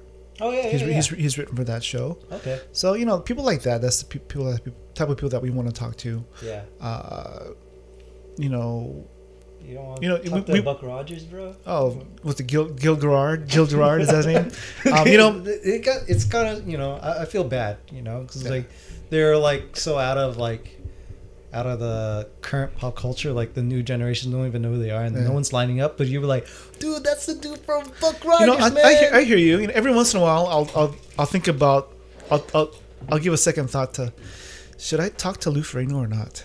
You know, but uh, you because you know okay see that the other um, obscure thing of Comic Con you had the the Playboy models that would you know set up their table and people sign. Oh, you yeah, got yeah, the yeah. porn Ali- Ali stars Baggett. walking around. Yeah, I you remember. know, I remember it- when she used to be at conventions. Yeah, you know, and Yeah. you know what? And, you know, I haven't I've gone to the Comic Con the last like you know, like five years. I haven't seen that, which is kind of crazy. I'm like, oh, and like in the late '90s, that was like a staple. Like, oh, you got that car model up in there, or like you got that Playboy model. I'm like, well, you know, like it's kind of like the know, the culture of Comic Con is like changed. Well, I guess because it's it's changed to more family friendly atmosphere that you don't get like those uh, those type of crowd coming through anymore. But then know? you still get the the cosplay players that are dressed in skimpy, right? Yeah, Yeah, there's- I guess that's the few. new. So is that family is that family safe? You know, Oh. that's part of it, though, man. Like the the hot chicks Yeah. dressing up as Princess Leia. Everybody wants to be Slave Leia, dude. Yeah, I think that's what the it's changed into now. You know, but it's kind of that's what I was saying. Like, like it's open to everyone. You know, and You know, can, yeah. There's there's always something for everybody at, at a convention for sure. Yeah. Like, cause I remember seeing like what was it? Henry Rollins wasn't he part of doing something? I remember either doing a comic or something, or I was like, whoa, you just get so much random people up in the Comic Con that you're like, whoa, whoa. You know, it'd be kind of cool to get somebody that uh, actually first got me into Comic Con. His name is Salim Crawford. I- Uh-huh. I, went to high school with him, but he was an inker for Image Comics. But he got me into my first Comic Con by like about, I think 1995. Mm-hmm. But he has stories. He, I'm sure he has stories of like the after parties back in the day. Oh yeah, yeah, yeah. For sure, dude. Oh yeah, that's another thing too. Is the masquerade ball still big? Because I mean, there, you know, yeah. I remember when I was a kid, that was like the that was the the party night. You go check out the masquerade ball, you get the free food, Yeah. and we would go there like looking for you know because they had a DJ there, so we try like even though it's like playing corny ass music, we'll still try to break just to Right. like get out there and break. Yeah, Oh, before I it's, like- forget, uh, talking about Stan Lee's Comic Con up in LA. oh yeah. Uh, one thing that I like about that is they have this like little little stage there. uh-huh. I think last year it was sponsored by Hot Topic, but it's like their main stage. Yeah. So it's like if, if you can get a good spot, you stay there for a couple of hours, you get some pretty good footage. Uh, I remember one year we had like uh, Game of Thrones, we had like, uh, you know, DMC from Run DMC. Oh, wow. Yeah, he was promoting his comic book. yeah. Uh, you had like uh, Rob Liefeld, Jim Lee, um, you know, uh, all those guys come up and talk for at their panel for like you know an hour or thirty minutes or Yeah. whatever, and then you have like the Flash people from Flash, Yeah. the TV show, come up. So and then last year was pretty cool because we had uh, uh, the guy that plays Luke Cage Oh yeah, yeah, there yeah. With, with Stan Lee. Michael Colter. Oh, yeah, Michael dude. Colter. Yeah, you can see me uh, on on one of the pictures that they posted. Oh really? But but I'm like I'm like taking a picture at the time they take the picture, so it's It's like like picture of a picture. Yeah, yeah, yeah, That's so- the picture the inside of another picture. Inception. Oh, I thought it was erection. on this podcast, I guess. But, but yeah, uh, it's it's pretty cool, and um, it's it's pretty. You know, com- uh, Stan Lee's Comic Con is still kind of like an intimate event. yeah. Mm. It's not too big yet, but uh, Yeah. who knows, It, man? it Yeah. probably will get eventually. Just give Maybe, us more time yeah. to get some I mean, traction. yeah, it's it's well, it's only the attraction's there, but you know, it's just like right now, it's it's pale in comparison to the San Diego one. So well, it's hard. knows. It's hard to duplicate what San Diego has. Yeah. Even in New York, you know, I hear people's Yeah. like reports of how, how of how New York is, and it's like I think at at some points in time they're trying to duplicate the out of convention experience. yeah, You know how Gaslamp is. yeah. But- I, think that's the big thing about Mm. San Diego is because we, it's not just Comic Con itself. It's like you're on vacation for everything around San Diego now. Like because you have it's right there in downtown, so Mm-hmm. it's like you don't have to just go stick at the con. You could get out, cruise downtown, get some food, check out other stuff, and you know Seaport Village. It's just it's a great, it's it's a great vacation. You know it's in the middle of the summer. It was in the beginning of the summer. It's a Yeah. huge. Huge Disneyland, basically. Disneyland. Snacks up on the road. yeah, but it, that, that's Huge what I think what attracts um, people to com- San Diego Comic Con. Because like if you go to Anaheim, what else is around the Anaheim Convention Center? Bullshit. Nothing. Or The like in real LA, Disneyland. I mean, LA convention. There's what, Well, at least at least with Anaheim, there's stuff to do. yeah, You know, L.A. convention downtown near the Staples Center. It's like there's not really much to do down there. yeah. I think they get that little. They try to have a little like a little bit of a bar scene, like the sports center area, whatever. No, in, in terms But of like, it's like it's all pales compared to like Like for me. Maybe I'm just being biased because Olivia, you know, from San Diego, I've been going for years. But then Yeah. it's just such a great vibe and like coming sure. to San Diego Comic and it's like it's like I tell people all the time. If if I didn't get tickets for San Diego Comic Con, I would have just done a, a podcast at the Starbucks at the Hilton Bayfront.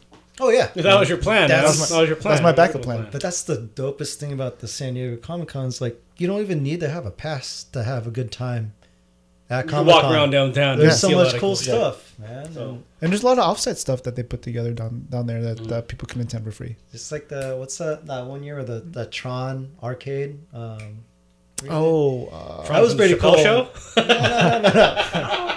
No, um, Flynn's Flynn's arcade. Flynn's arcade. oh yeah, yeah, yeah. that was just kind of cool. Like how Comic Con like just lights up like downtown San Diego. It, it's not contained to the convention itself. Like the local businesses, the where empty buildings, they're they're doing something that has to do with Comic Con, and it's even open to the public, and it's just amazing. Like the, the ballpark turns into Zombieland for you know Walking Dead. You know, I Right, got to do that, and that's real cool. And just like the whole city participates in it. It's not contained to just the building itself. I think Comic Con's more important in San Diego than the Chargers were.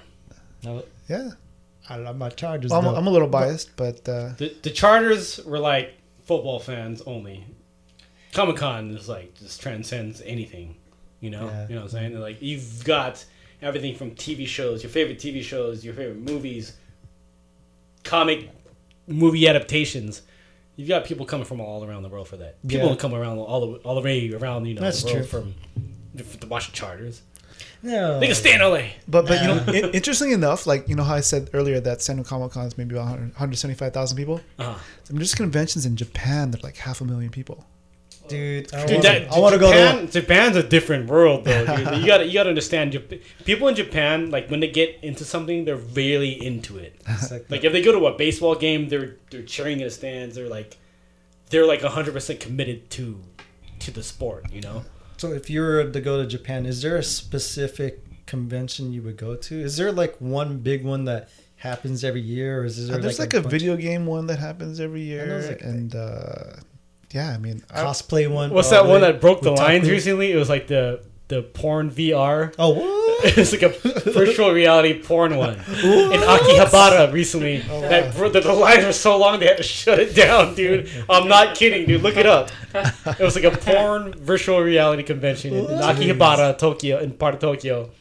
And the lines were so big and long, like it was going crazy. That's like the so, tech- oh, was so like- big and long, ugh, that they had to shut the damn thing down. is that the tech the tech sector, right? Yeah, yeah, yeah. yeah, That's okay. where you could buy all the Yeah. electronic Yeah, and stuff, dude. okay. They have, I think they have a Don Quijote there, which is a very popular. Don Quijote or Shred, Donkey Show? Have you been to Don Quijote?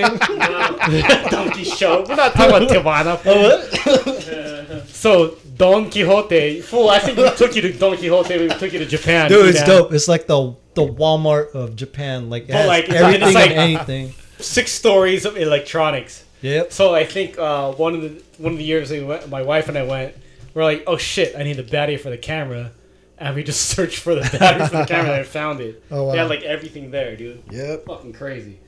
But that's, that's Oh, yeah. just to round out the uh, convention, the the one that we go to at the end of the year, it's called Designer Con up in Pasadena. De- designer con. Uh, Designer Con. okay. If you can go, you Spell it? It's D designer. and then- Designer. Yeah. Okay, I thought it was like some. It sounded like D E Z or. No, no, no. It's it's spelled correctly. Okay. You know how it is, dude. yeah, yeah. um, yeah, it's it's you know obviously for what we do when we're trying to promote artists and other creatives, um, Designer Con is probably like our, one of our favorite cons to go to, and it's a good one to end end the year with Mm. because it's pretty much you know uh, artist alley on steroids. Okay. you All right. Yeah. Yeah, and- and, and last year I, I kind of noticed that they had a big trend of like 3D printing.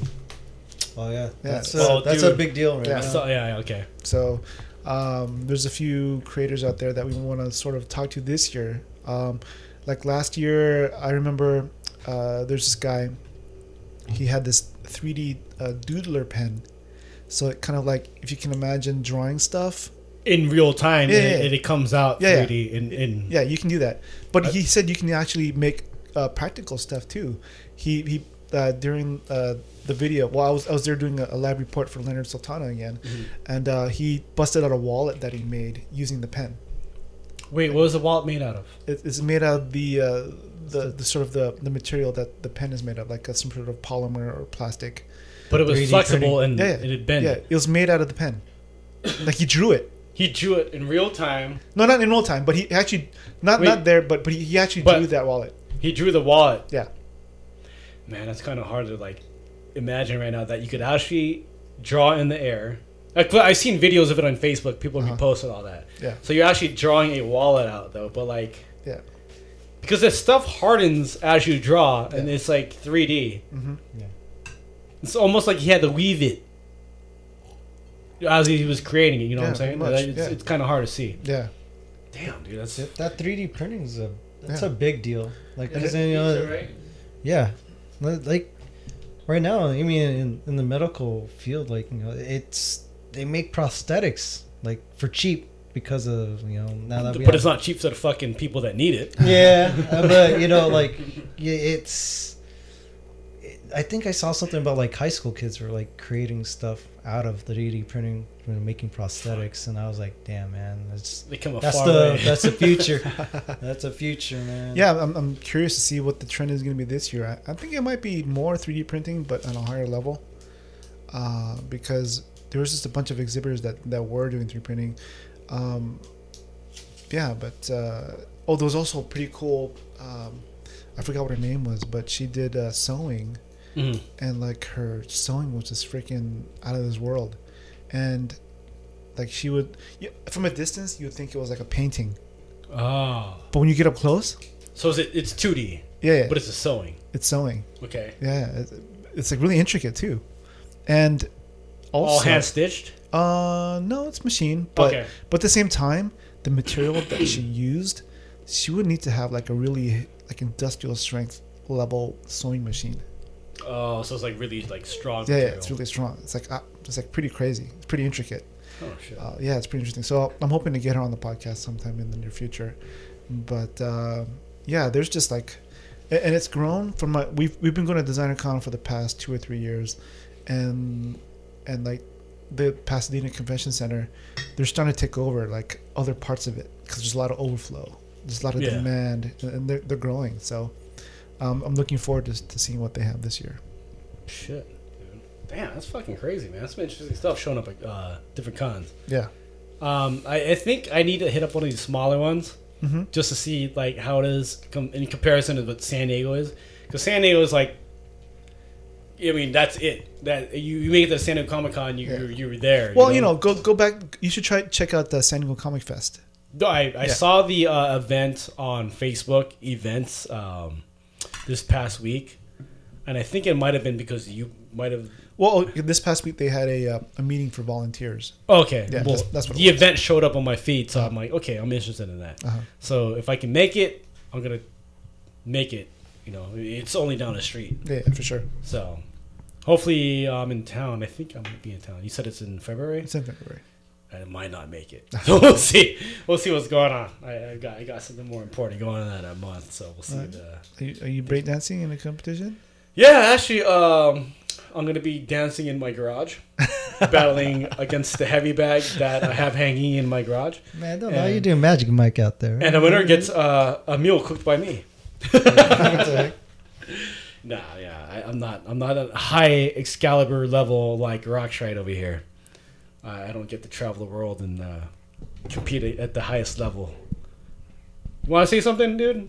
Roxrite, since you're here, do you want to you want to like say something about your your latest travels real quick? I don't know. If you want, yeah. Yeah, yeah say Yeah. something. Grab grab the Yeah. mic. Grab that mic. Swing it over real quick oh yeah. before before we wrap up here. We're, Yo. we're, we're running over to Yo, check it out. Roxrite. Uh, Back alive. So earlier today, uh, Roxrite helped me out. He was a great help. Um, I, if you don't know, check out YouTube. We sh- I shoot a video series called Unearth. If you type in Unearth San Diego, you will definitely find the channel. It's uh, it's based locally here in San Diego, and it's a lot of the uh, local dancers and local artists here in San Diego. And we just shot a younger up and coming b boy that's very good, b boy Nico, and uh, and of course, without any further introduction, you already know Rosh, right? If you're used to our podcast, what's Yo. up? Say what's up. What up? What up? Damn, you- that's hella loud, dude. It is. Yeah. Yeah. Cool right here. Just- yeah, there you go. All right. Cool. But uh, Roxrite was traveling recently. Where'd you go, dude? I was in uh, Germany and then I was in uh, Poland and Slovakia. And you did Back some to Europe. You did some competitions out there, right? Yeah, I did a um, I did a three on three in uh in a like little town near um near Dusseldorf. So it's uh um, Germany. Yeah, in West Germany. Harry Potter, dude. That's what it sounds like, right? It sounds like Harry Potter fucking city and shit. I don't even want. That's what that shit watch Harry like. Potter, bro. That's exactly what I thought when I first heard about that shit. I was like, what? Harry Potter's real. Do I need a wand? Fuck! I didn't know they actually had a real city for him. So that was a three. That was a three uh, team, It was a three team battle. It was me. a three person team battle. Yeah, it was, it was three on three. It was me, Iron Monkey, and Luan from uh, Brazil. Okay. So like Iron Monkey already had hit up, and I, you know he's renegade suit, and I hadn't seen him in a while. And We haven't battled in like seven years almost. Wow. So Okay. yeah, and then uh, Luan is you know from Brazil, but he stays constantly like repping. Uh, but he was out there as well, so he hit me up and asked me if, if uh, I was down to enter with him. And you won that one, right? Yeah, we won that one. Yeah, that's fresh. that's win number ninety five for you. yeah, ninety five. So, ladies and gentlemen, listen to the podcast. Uh, if you heard a couple of the podcasts in the past, Roxrite is on the quest to win 100 battles in his career, and he just won number 95 in Germany. So, Yeah. you've That's what, crazy. we're in September, and are you trying to hit 100 by the end of the year? You think that's possible, or is that what uh, you're it's to- possible, but I can't. It is possible. Hell yeah, it's possible. Fuck that. Okay. nah, it's possible, but I can't. I have to hold on. Yeah. There's a special thing coming, so I have to hold on. But you can't you can't mention it right now. nah, not right now. It's a big surprise. yeah, it's in the works. So All right. Okay. uh, hopefully I can pull it off. But yeah, the goal is to get to like 98 by the end of the year. 98. Yeah, that's not an easy feat. Yeah, it's just like um, you know, I think sometimes it's hard to kind of compete every weekend because then it becomes very robotic. Yeah. and like w- from all the wins that I've had and all the tournaments I've ever entered, you know, I mean, I always, um, I like it. I like to enter when I feel good and like I'm feeling Yeah. into the into the battle. And sometimes you force it, and when you force it, It's not going to be right. yeah, You don't have the exactly. right And you can see it. You know, it's like you you just kind of running through the moves and running straight into the motions that you already know. So that's why it gets difficult. Um, but that's kind of the thing for me. I can't just go to every battle every weekend, even though I like to compete in battle. I can't enter that many contests consecutively, uh, so constantly because um, it just becomes too repetitive, you know. And then I like to always bring something new. I like to always have at least like new intricate things, maybe not big moves, but small detailed stuff that's new uh, for all my battles. Because then I feel better when I'm when I'm hitting the floor and connecting my moves. It just it just has more of like a special feel and effect to to what I'm doing.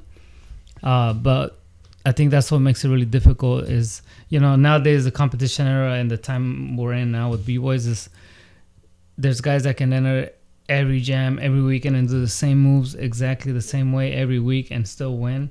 And I mean it's cool and shit and it's good for for people because that's where it's at now. But like the era I come from, you know, you, it's like still like I, I have to feel it. It's like when I practice, I don't practice because I have to, you know. It's like I gotta make sure that I like want to practice and that I feel it and want to Yeah. practice and. So it's, the like any same other art. But it's the same way when you battle. But that's why it's an art for me because for some it's like a sport. So which there's nothing wrong with that. They can repeatedly do the same exact moves, same exact round. It's a different song. They can freestyle and adapt to it or anything. So, um, yeah, I don't know that you know that's why it's hard for me to, I guess, be doing so many tournaments in a year. So, Yeah. so ideally, you said 98 by the end of this year. That's your goal. Mm. Where would you want 100 to be, and what would you do after 100? Uh, I mean, ideally, the the hundredth would I would want it to be something like a world championship, like one of the bigger events, you know, like a one on one. Because I've won like twenty eight one on ones. Okay. Uh, I've been fortunate enough to have like good partners that have helped me achieve this goal as well. You know, it's not just like it's like all me. it's been like my crew members, the, the years that I built like with different people and and the chemistry that I built with different b boys from from where I'm away that have really helped me like stay stay on top of like what I do as well, and they push me and I push them. So it's like that's really kind of like I don't know. I've been able to constantly uh, stay on it, but I think the end goal would be to win a, like a one on one, like a big one on one. That would be go like to win the one hundredth. But at the time that I want to try and accomplish that at, there's not really many like big big one on one. So I would want to get to a hundred, and I want it to be a one on one. But after that, once that's done, I mean, the goal's to win a few more. You know, like I'm still gonna battle, but just maybe I won't be taking it as serious as I have for the last. Next year will be 20 years of competition for me. Well, I kind of would rather go out like whooping ass and like not giving anybody else well, a chance you, to take you, me out. you might be able to extend your your your uh, your competition like uh, with Evan here because uh, you know he, he can he can take care of you with it, with his PT skills. Oh, yeah. yeah, well, yeah, yeah. You'd have to take like a. Uh, I'd have to make some changes uh, for me to stay actively competing. You know, my body's like definitely changing. I can feel a lot more pain in, in different parts of my uh, body. You know, like my arms, like start. They don't feel as strong as they used to. Like, so it's just like a lot of different things I got to do to take care of myself to get back in shape to be able to stay cons- like constantly competing at this age. You know where I'm at now. But yeah, I mean, I'm, I kind of actually want to write a book about it. Hmm. About hundred winning a hundred tournaments and breaking, and you know the process of getting there. You know what would be But cool? a lot of a backstory be would there be a lot of backstory as to like how like everything would get like happen, how everything happened and, in you know, that journey. We're, we're talking about comic books and stuff and all that. You know what would be cool is to tell your your hundred win story through like a a graphic novel. Ooh, yes. It's like you think somebody would be interested in like maybe storyboarding and, and drawing it up Ramali. and and ro- and you know like collaborating with Roxrite. That would be like a fucking awesome way to do it. Well, Because I showed you earlier, right? will.i.am's comic book yeah. with Midnight, Marvel. Midnight Sun is what called. Yeah, yeah. It's like pretty much like relating hip hop into the comic world and then fighting, you know, zom- mid, uh, modern day zombies. And that would be an interesting way to illustrate and tell a story about breaking, you know? I mean, I just, the idea popped in my head when he's talking about, you know, like getting to the 100th minute and all that. He should be the new Spider Man. They already have a new Spider Man. It's Puerto Rican. They, That's what I'm saying. they need, they need a Mexican But if they, if they, they had a movie, he'd be breaking. And, uh, Talk into the mic. Oh, no, Mike. Actually, you know what? I I actually I had a Spanish legit Harlem question. Spider-Man. So, I always uh, I always wondered, like you know, like guys like you, um, Iron Monkey, even Sasso, like what brings you to San Diego? You know, there's a lot of great b uh, boys that came down here, and you know, you know, being- That, that have lived here in the past, or yeah, and you know, even uh, Vietnam. You know, it, it's just growing up here in San Diego. Like, I always wonder, like, what you know, you had choices to go to like L.A. where you could become even bigger, and what's what what brought you to San Diego, basically? uh, my past relationship. Uh, but it was like, um, you know, I grew up in the Bay. Um, LA was like the place to go for industry work. You know, if I wanted to do film work or, or be a backup dancer of that stuff, like that nature. Uh-huh. But I was never really that kind of a dancer. You know, I was never really into performing. You could have been with Paula stages. Abdul exactly. or Madonna. or Jennifer Oh, Madonna, Lopez. yeah. You just gotta learn how to I body roll, up, yeah. homie. It's just hella body rolls, right? nah, it was like I don't know. I never really got into it, and I, I guess you know I never did acting. You need to be have like acting skills. You got to be tall in a way. You got to be able to do choreo. You gotta. There's certain looks that they go for, you know, and I just don't fit any of those roles. Yeah. Really, I mean, I can go and try and like you know just be all up in the mix and try to be all up in the video and shit, but. It's not really my character. It's not my style. I can't just turn on the switch when somebody tells me to. I can't you. show up and be like, "Hey, can you act like you're rapping right now? Or can you turn it like yeah, like if you see these auditions, it's fucking crazy. Fools be going off like it's like the final round of the final battle for the biggest prize money you ever had, Yeah. and this is just for an audition, and they might not even book it. you know? Trying But then they go it, to the battle and they can't even pull that shit off like that. Yep. But it's like um, it's just not in my character, and I was just straight up about it with myself, and I just you know I I just I don't know. It wasn't like I felt like you should get hired for your specialty, you know, Yeah. just like anybody else that gets booked for stuff. Uh, you know, a lot of people that are established in their fields, they get booked based on their recognition and Mhm.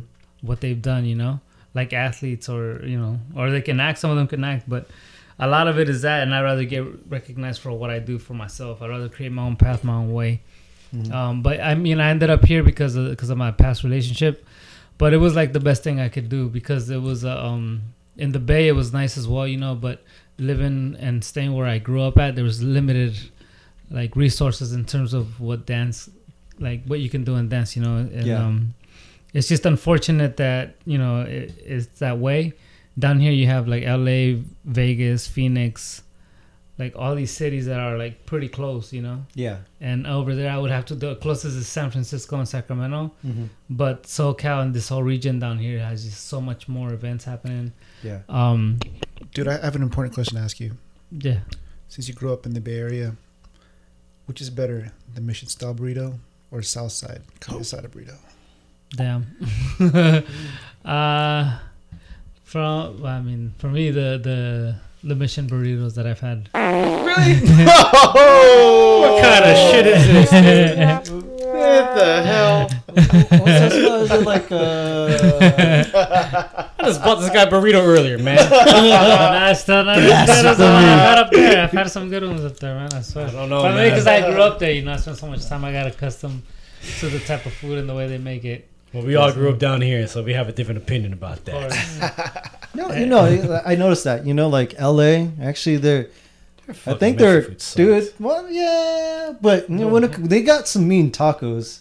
Oh yeah, yeah, yeah. Their They got some tacos kill. Street tacos and shit. I like Well, I like like- Mexican food up north. Uh, more, more. I guess I'm just more used to it because I know where to go over there. Yeah, you know the secret spots. Man, you've been here for how long, dude? In San Diego. I barely found out Sarape like a couple years ago, dude. Zarape is all like great. We went to, we went to Zarape earlier.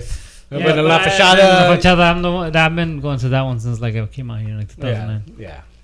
Dang. Yeah, Yeah, man. I, I think. Uh, uh, do they specialize in anything up there in at missions? Like you go there for the burritos, or because you know, I know for me it's like I'm all about burritos and roll, roll tacos down here in San Diego, but Mm. like tacos in LA, they come with it. Yeah. And I know like San Diego, even Yeah, LA, I like mean, fish LA has some- tacos here, like, killing it. Yeah, I mean, yeah, I've had a few taco spots out here that are really good. Yeah. Although Yeah. there's more to Mexican food than rolled tacos, burritos. Yeah, there's the Oh, come on, enchilada. There's many different I know dishes. there's more, but yeah, there's know, many like- more dishes. That's how we eat though. It's like easy on the go, right? Yeah, yeah, yeah. I mean, yeah, I mean, like, I mean, who has a, who has a good mole? You know, yeah.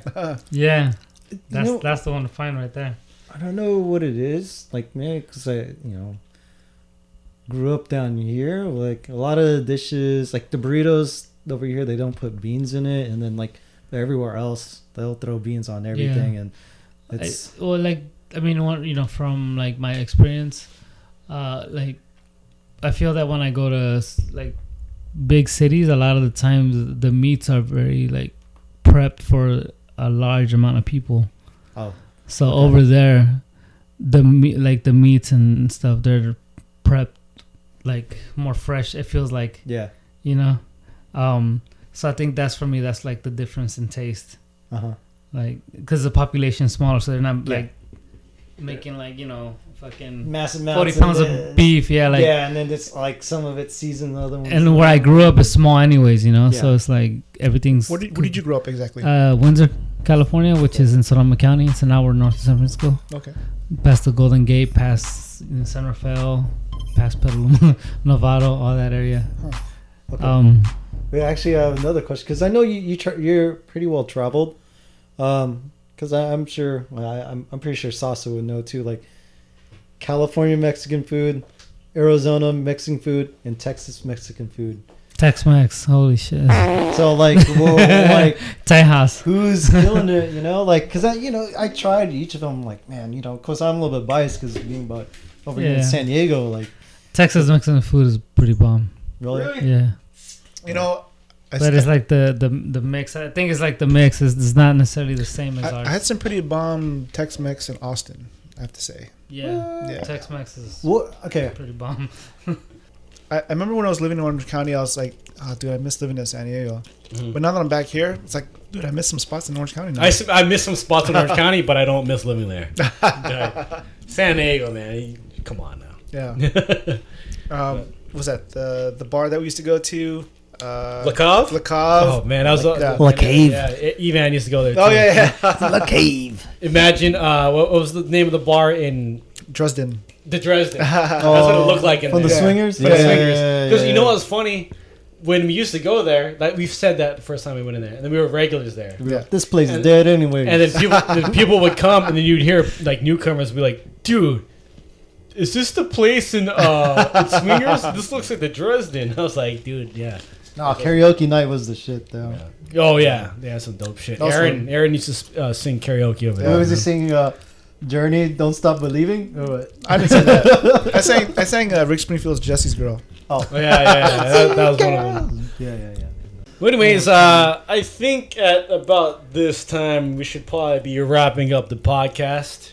What do you guys think? You guys? I wanna- thought we are just getting started. Oh shit! hey, if you want to keep going, I mean, two. we're at we're at about two and a half hours. So That's that's chump change, man. you want to keep going, We got more beer, right? Um, You know, let, let's let's end when the beer ends. dude? Which beer? my, I might time out though because I gotta take this test. The Evan's in the middle of I taking a got, I got one hour, dude. Yeah, you gotta, you gotta get it done. Oh, What's up? I don't, I'm, I don't know. Yeah, you, I'm not even drinking, so you're not drinking at all? no. Why not, dude? I don't know. I feel like exhausted. So am I. Water. well, let's let's talk about uh, let's let's talk about uh, b boy and breakdancing since uh, Roxrite's right here. Yeah. Um, with the success of your last event, the Get Down, what's next for that? I know you're going to try you're going to try and do 98 this year. That's a goal. But in terms of like with uh, what Tuff Rocking's trying to do with the with your whole Get Down thing, uh, what's next for that? Um, you know, right after the get down, we were hyped. We are like, dude, that was a fun event. Uh, I think we need to do something soon. And then we started collab, uh, started talking. Roxrite and I got home. We're like, dude, we should start thinking about the next thing. Um, Sasso was already thinking about something, and so was Mike. I think it was just the high off the uh, the event, but right now we're kind of just like evaluating, kind of seeing what we el- what else we want to do because we have more ideas.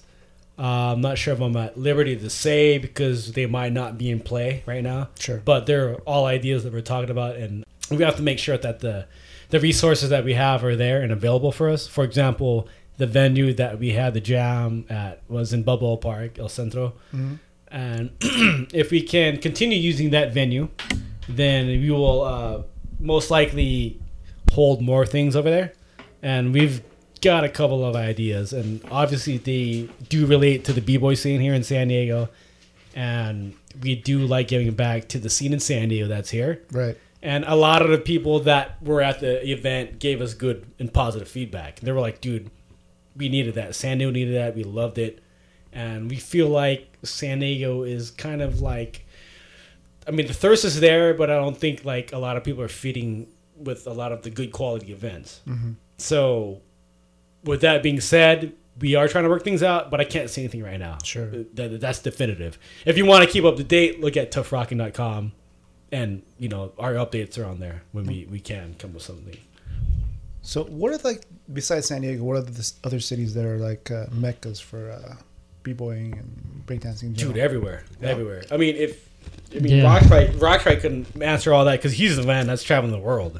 If you want to talk about cities, you know, around the world, he's been to them. Yeah. Yeah, I mean Tokyo's probably like a hotbed right now uh, for breaking. Like, I mean, so I see a lot of Koreans getting down. yeah, yeah, yeah. Tokyo's Japan South, is big. South Korea, not North. Yeah. Dude, North Korea, North Korea's getting yeah? down. Really? lately. North They're Korea? getting down. They're shooting missiles over Japan, dude. Oh shit, they're getting down. Uh, yeah. Kim, Kim Jong skill. right? That motherfucker's crazy. Yeah. Um, yeah, to, I say Tokyo right now is like one of the cities where like uh, Osaka, Tokyo, those two cities are producing some of the best talent right now Uh-huh. uh, that are coming out. Um, where else is this? like they're like the Dutch scene is very not just like the ci- there's not like one city in Holland. There's just like the whole country itself. It's a small country. Okay. So there's a lot of like good talented b boys there. I mean, France is another s- country that has never really fallen off in terms of talent and in terms of just like the scene, like constantly having events, government funded events. Mm-hmm. Like a lot of the times, a lot of b boys would debut in France. You know, like a lot of American b boys would make their international debut in France because France constantly hosts hosts events where the government funds it. So what they do is they fly in specific teams from different countries. So they want a team from the U.S. automatically. They want a team from whatever the next hot country is in breaking, like Japan, and so they bring them all in. But you know, in the early mid 2000s, it was like that's like where a lot of b boys went and debuted themselves and on on the international scale, you know. And then from there, they would start getting recognized by other European promoters who throw bigger events or had more. Uh, like s- yeah, yeah, like they were just more recognizable events that had more like clout in the scene, and they would invite some of those guys to their events, and that's how a lot of these guys were building names. So how do, how do you determine which events you go to uh, go to throughout the year, and how much traveling do you actually do?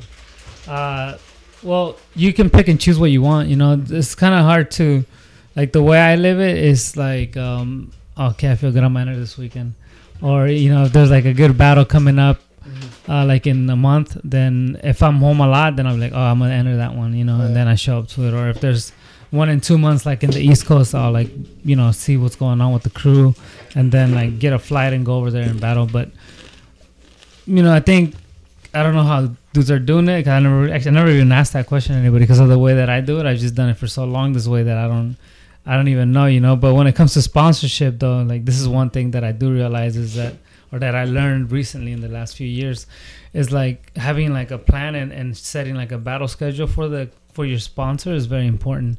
They're gonna want to see like what you're planning on doing for the year. So when they see the list of events that you have lined up, um, in terms of what you plan on competing in, that helps a lot. You know, that helps like companies really take you more serious in, in that sense, you know, and um but with like my way it's like oh shit I'm just gonna show up this weekend and then you know which is kind of dumb even though I'm I'm at where I'm at in my in my career um So is it you being sort of like uh, being prolific and having all that experience?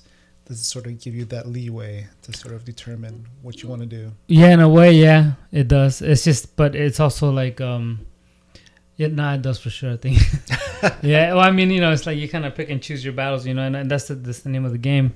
You gotta know when to battle, you know, and you sometimes, uh, you know, you enter to enter and, uh, and uh, kind of gain experience, but at my like the years that I put in already, it's like um you pick and choose your battles wisely and you, and you enter. Like I've been slipping up a bit but I, I do it lately more to kind of get my, my feet on the ground again in the, in the battlefield because for around like three four years I, I've took like a hiatus in terms of actively competing because the responsibilities of finances and stuff took a front row Mhm. so I, I was I had to like kind of take a step back from the competition because it was like gigs were more important than battling So when you say gigs, what does that mean exactly? like judging, teaching workshops, uh, doing like shooting content for companies or, or events and, and of that nature, or doing like tours where you go on like, you know, you travel. Like one one year I did, well, I mean not almost every year, but one year I did like a eight week tour,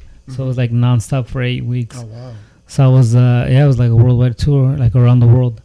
So started in uh, Slovakia, Sri Lanka, India, um, Australia, New Zealand, and then all the way around to Holland, then Morocco, and then Italy, and then back. Wow. That was eight months? That was eight weeks. Eight weeks. Yeah, but uh, I mean that year I went to 25 countries. That's crazy. And, You're talking to the traveling man. When most stuff made the track, it's about Roxrite, dude. traveling man. So do, the videos on your on your channel, do you cut all that yourself? Yeah. Or- Wow. That's, Yeah, that's pretty most of it. Yeah, like when it involves me and and like a lot of the content that I do, like on my channel, my YouTube channel and stuff, Uh-huh. and my Facebook stuff. A lot of it is me cutting it and, and doing it. Um, yeah, I just I, I learned about editing video like you know 2000, and then I kind of kept doing it and and learn more of it. And then when I met Gremlin, he was kind of showing me how like, like my mentor. He was showing like what he was doing and how he was like producing his own stuff and you know that pushed me to even do it more. You know, because I was already kind of learning that, and then when I saw him like in the way he was doing, I was like, shit, like that's like the future. You know. Well, So like the yeah, and the future was is it is what where we're at right now. You know, in terms of social media and being able to have your own content. You know, like I don't think people realize the value of you producing your own stuff instead of relying on somebody to film you or somebody to have the footage for you and getting the footage from somebody. Like the value of you having your own content, your own shit is like really really important. But nobody's teaching that today because everybody's relying on YouTube channels and and you know media companies that are involved in the scene now which I, you know I, I got I got love for as well like it's like you know it's it's like a I have a lot of respect for those people as well but in terms of like individual dancer mhm. like not to shit on on on any company that like stands on them. I, I respect them. I love them. They're they're my friends as well. Right. um but for the b-boys independently they just need to have their own content for themselves. Like you build value for yourself. It's like buying real estate. Like you know there's always something there in the back. Like you got constant you got something for yourself.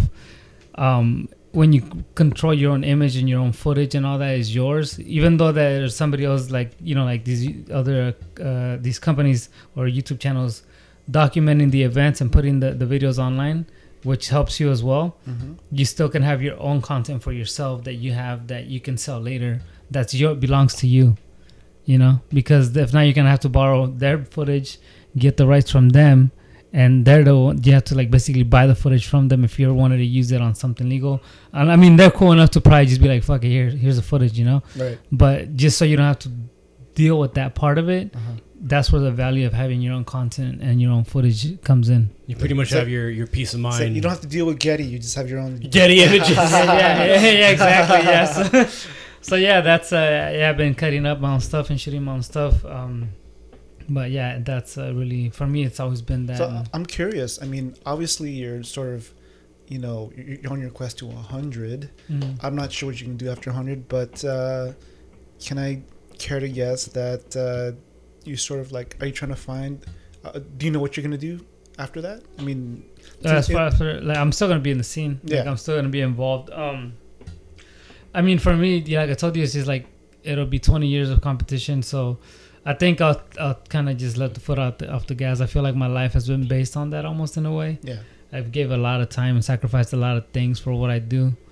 Um, the competition side and, and the competitions have just kind of been the stuff that has kept me feeling, uh, has continued to push me to elevate my game and to stay on top of my stuff, you know. But at this point, I'm like, okay, I've done a lot, so I'm just trying to leave like a benchmark or like a point where people can remember me by in terms of leaving a mark in the dance in the history of the dance Right. and that would be to do that. And after that, I, I mean, you know, there's a lot of opportunities still because I'm st- I'm can go back to judging more again. I can go to uh, making. I can make a documentary. I mean, I'm gonna. I mean, the only reason I ask is because, you know, I, I've seen your videos on your channel, and I- I'm like, whoa, these are pretty cool.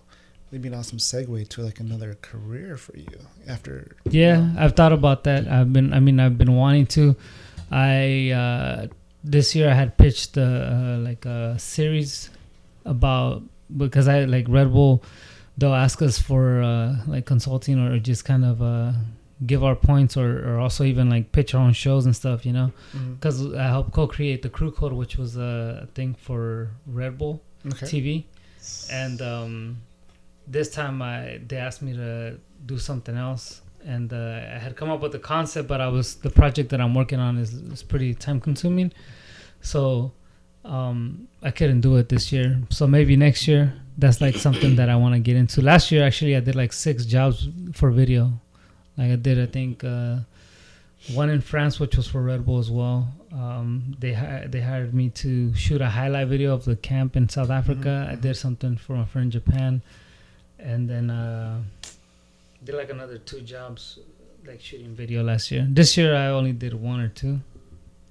But yeah, I mean, I want to. That's something that I want to get into. But I would consider myself more like of a cameraman than I am like a.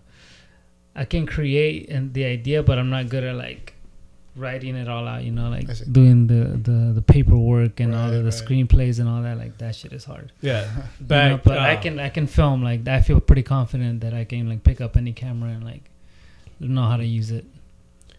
Yeah. So I think around the time that I met Roxrite, um, I was looking up a bunch of videos, a- a- and at that time, like I think the the later two thousands, I used to watch. I used to look up like b boys and stuff, and then there was only like two channels on, and if you know Vimeo Yeah. is like like people that are actually filmmakers go on Vimeo and they make good like films and they cut and edit really good shit. I mm-hmm. mean, no, more so on YouTube nowadays too, but back then you could find like the really good ones on Vimeo.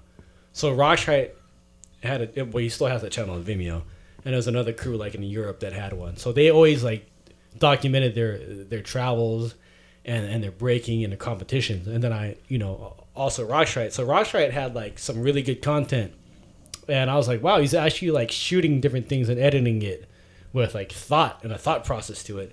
And then he would like take you on a journey through his breaking and, and his competition. So I was like, it made me think, I'm like, I want to buy a DSLR.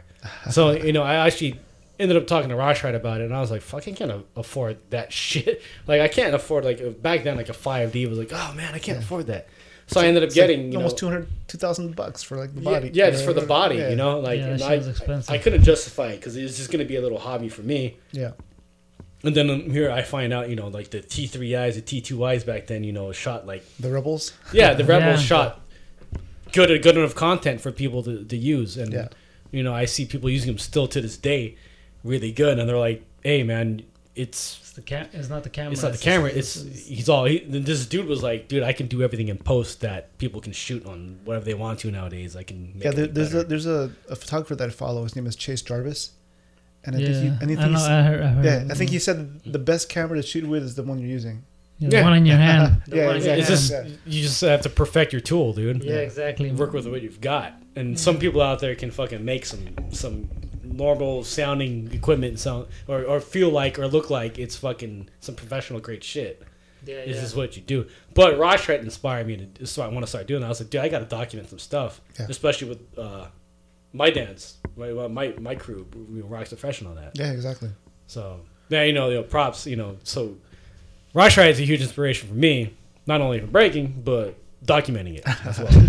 because there's it's a different thing. Because like I would see him like focusing on different things, like just like the morning, you know, like different things around. You know, shoo- shooting with uh, a close crop on maybe what the day feels like before they start the day. Yeah. And I was like, oh, that, that actually tells more of the story what's going on in the timeline, you know. So then I actually figured that out watching his stuff, and also was that crew with like Funk Fanatics.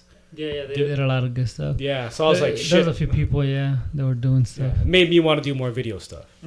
So Oh, one thing I, I think I saw one of your videos, uh, especially for my my my SD CC Fit fam. One of your videos showed you like uh, I guess you're trying to get in shape for like a competition or something like that. That was pretty Mm. cool. Oh, th- yeah. Yeah. what was he doing? What were you doing? Just like training and stuff. Oh, Yeah, I had a few. It was uh, I think it was for one of the BC ones, and it showed me like training and and, and the house and everything. Yeah, yeah that was uh, good memories. yeah, that's when I yeah shit. That's when I would. The thing with that it was that you know I would spend like half eight, six, seven months out of the year, um, you know, um, traveling and constantly. And then it'd be like, okay, there's a I got a big battle at the end of the year. So then, like the last three months out of that, before that battle, I would ease off and then really train really hard. So Right. It's like extreme training and like, you know, I mean, boxers train what three months before their fights. It was kind of like that kind of vibe, but it's like with breaking, you know, like you need like a lot of time to really feel natural in what you're doing and Right. make your moves feel very, very comfortable because you're not training for one specific person you're training for anybody and Right. when you have to battle anybody there's so many different uh b-boys on and you know from different spectrums like one guy can be really good at this and one can be really good at that but you don't know which one you're gonna get Right. you know it's like sometimes you'll get this guy and he's a better performer he can outdance you maybe in performance and get the the audience more involved Mhm. but then you have more you've been training to battle somebody that's more technical so that can mess you up you know like if you if you're specifically like f- focusing on one person that you want to battle it, it never works out that way you have to kind of just be the best that you can be at what you do and Yeah. try to maximize yourself at, at what you're good at and then you got to utilize your strengths when when you hit the when you hit the battlefield. But let me ask you a question. Some of these jams that you enter, you don't always know who the judges are going to be, right? Now you do. I mean, Really? before no. I mean, usually it's advertised, but now like- it is. Yeah, before it wasn't like. Okay, so so, so most of these overseas jams that you enter, Oh, you it's definite. judging. You know Okay, who's judging, yeah. so it doesn't fuck with your game plan at all. And no, I've never really looked at judges. I I mean, uh, I enter events where I feel like the judges are fair. Hmm, hmm. You know, my my view of a fair judge is somebody that can vote against you and tell you the truth that you lost, and then you can vote for you. And they're not favoring uh, because of something you've done in the past, or they're looking at you like you're outdated. They're just judging you as fair for who you are and what you're doing in that moment, right then and there, and not like what you did ten years ago, what you did five years ago, what their expectations of where you should be are at. Like shit like that is whack from judges when they see you do something you didn't maybe executed it as good as you did. Then it's like they're just looking for reasons for you to lose. You know, like I did so- not know that existed, but people are like, "Huh?" Well, because it's You like know- people have like, oh, I've seen you hit that better, and you're like, w- w- We're talking about what- spur of the moment here. Yeah, You we're talking gotta- about yeah, yeah. breaking spur of the moment, ain't it? And it's like, well, you know, it's like you did it really good before, so it's like, fuck that. Like, Go ahead, Aaron. What were you saying? Well, I was saying, talking about judges and like MMA. Like you know who Cecil Peoples is, right? yeah, yeah. Oh. it was this thing. like, what does he do? That he has like a crazy ass like. well, uh, that's, that's when he was refing, but like Yeah. he's also a judge. T- well, he was the judge also every once in a while. But I, I guess even in, in b-boy competitions, they, they probably have like Cecil Peoples type type people. oh, oh, yeah, yeah, yeah. I mean, I mean, yeah. not always. You know, there's like I think a lot of the judges nowadays are pretty fair and they're pretty like on point. But that's what I base it on, like people that can like respect what you do and can acknowledge that they still appreciate like a, like all around base for breaking, not just your style, but like everybody that's competing. Um, but yeah, if I if I feel like there's judges that I just don't really care for or respect in terms of the their approach and what they've done, maybe in terms of like maybe they've been disrespectful to my style or to the style breaking that that I that I you know use a lot. So- then I wouldn't enter. So, so you mentioned style. What, what would you what would you describe as your style? Well, my style is I just consider it like a b-boy style, like the traditional b-boy style, but more like with evolved moves and, and the idea of like kind of evolving the the foundation and the the fundamentals of what the dance is. So you can take like something basic and make it fit to today, you know. so it's based on that, but I guess if my style would be a lot of uh, transitions uh, mixed with footwork and heavy freezes. Yeah, your freezes are dope. Fuck. So, He's really well known for stacks. People call him stacks. Like mm. freezes on top of freezes. On Oh, top of okay, yeah. com- like freeze combinations. Yeah. Okay. I got a question for you. No, whoa, whoa, yeah. You're back. He's back. Fuck Take you, a pause from the test. No, um, But you gotta you, you gotta introduce yourself again because you've been gone for a while. what? The This guy's like in the middle of pod, in the middle of our podcasting. He's sitting here taking some Yo, man. some tests for some medical stuff. I got 45 minutes for this Medical test. stuff. I want to ask a question. Go ahead. I mean, um, it's kind of a two-part question. I mean, wh- as far as like you know, the old school way of breaking. When's the last time you called out somebody like let's battle right now?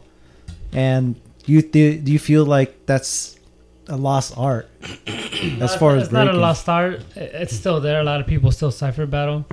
Um, but I think today's version of a cipher battle is way different than what it was 15, 20, you know, 15, Like- 17 years ago. like Beach Street, you're like, oh, they're right there. Let's go for this right now. No, I mean Like, th- that that still happens sometimes at events, but the thing is like you don't see people battling like to prove a point.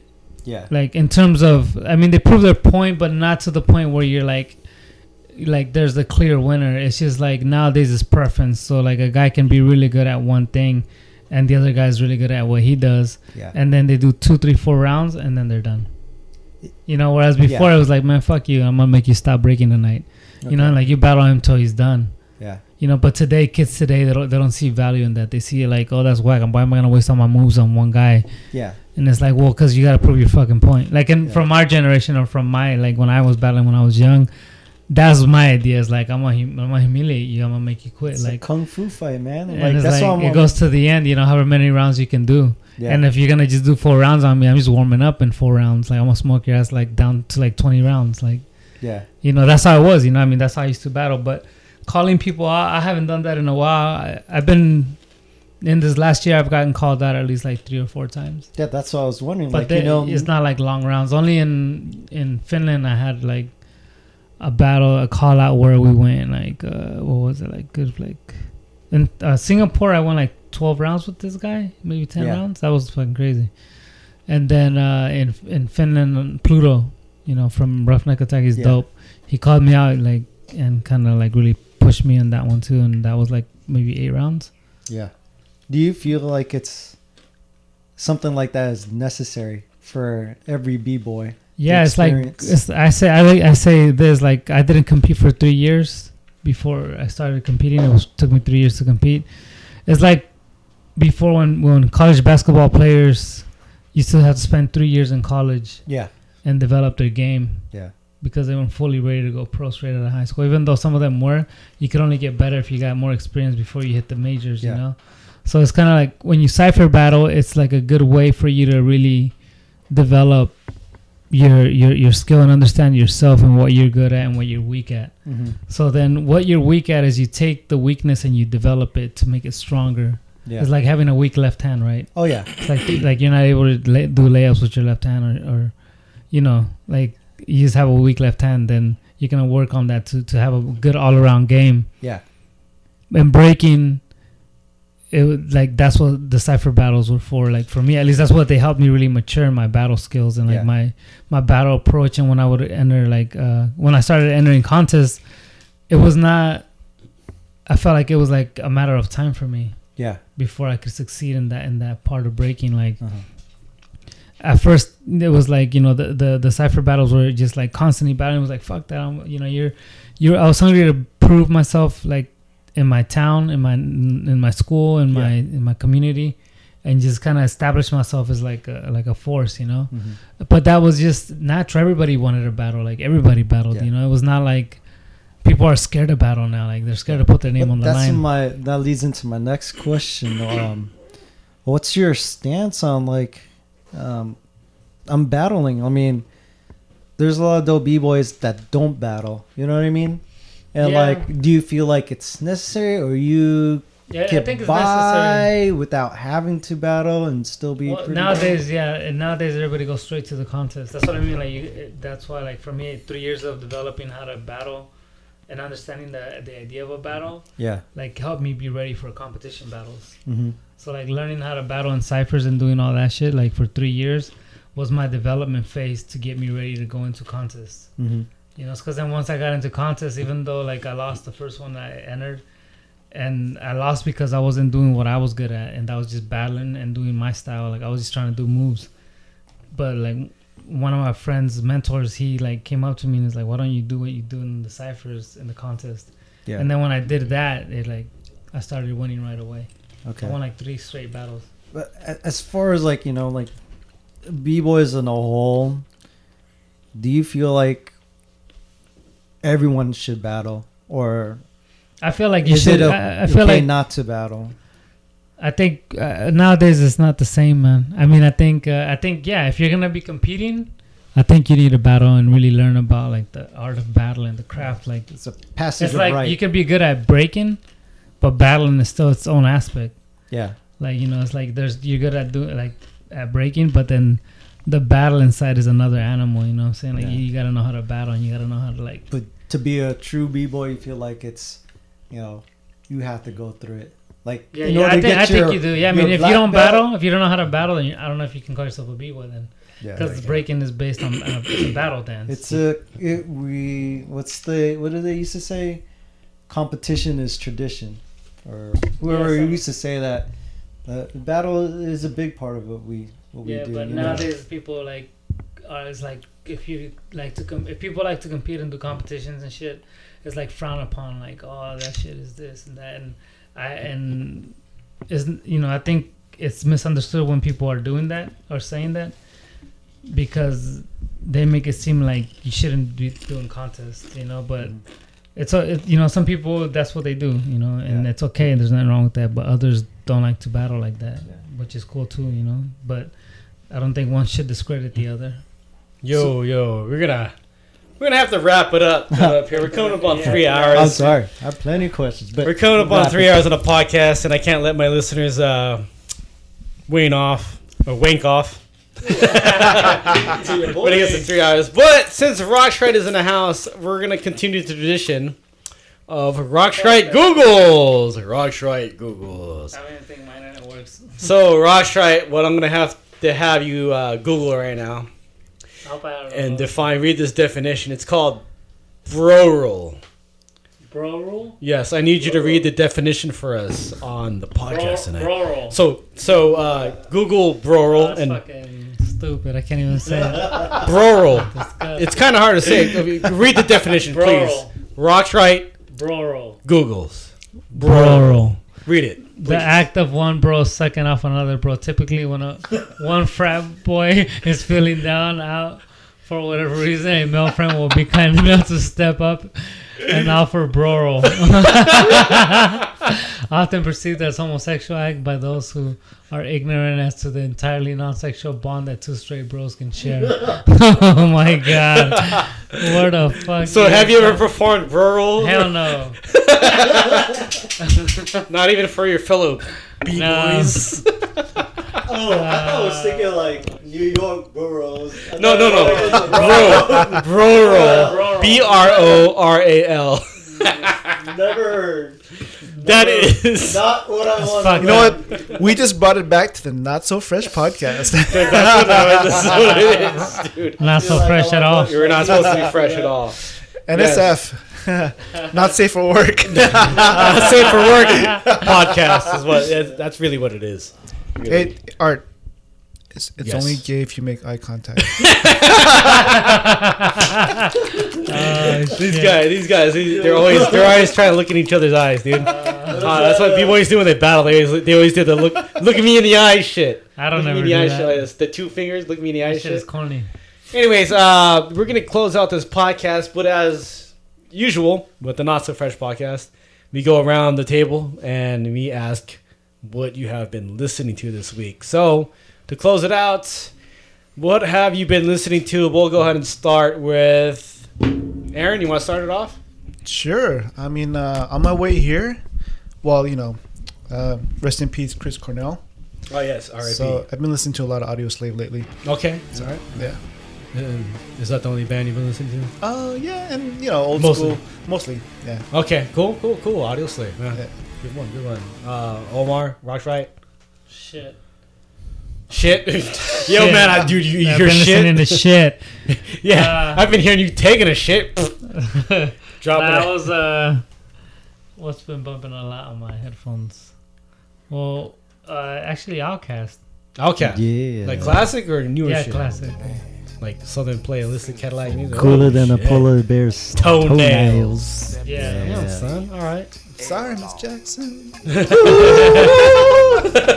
Little Richard. Evan, what you been listening to, man?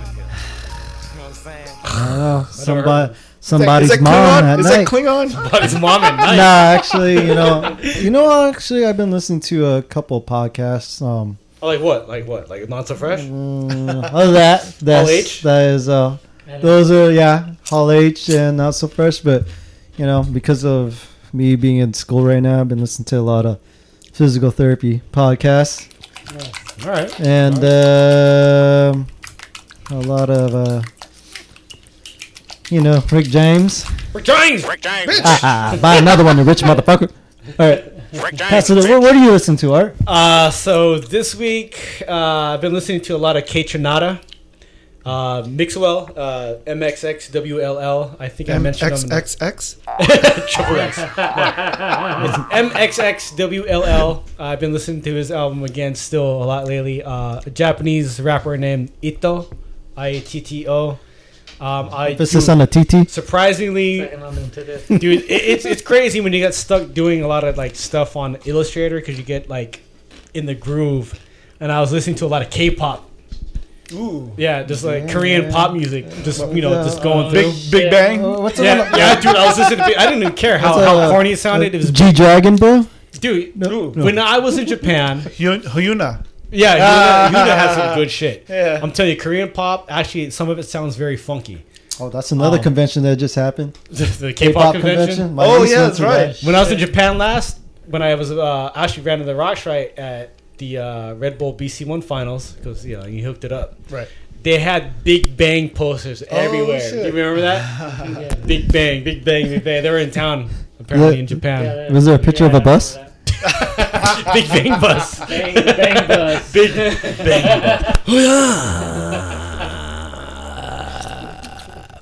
well, with that uh, said, I think that properly closes out the Not So Fresh podcast uh, at, at three fucking hours. Christ. Is that all right? That's all right? If you're still listening, you probably it, it'll take you like three weeks to listen to this. You think in an hour a week, I guess. I don't know. You could have stopped at Burrell. But if you got yeah, You can stop by. Bro, you can stop at Bro.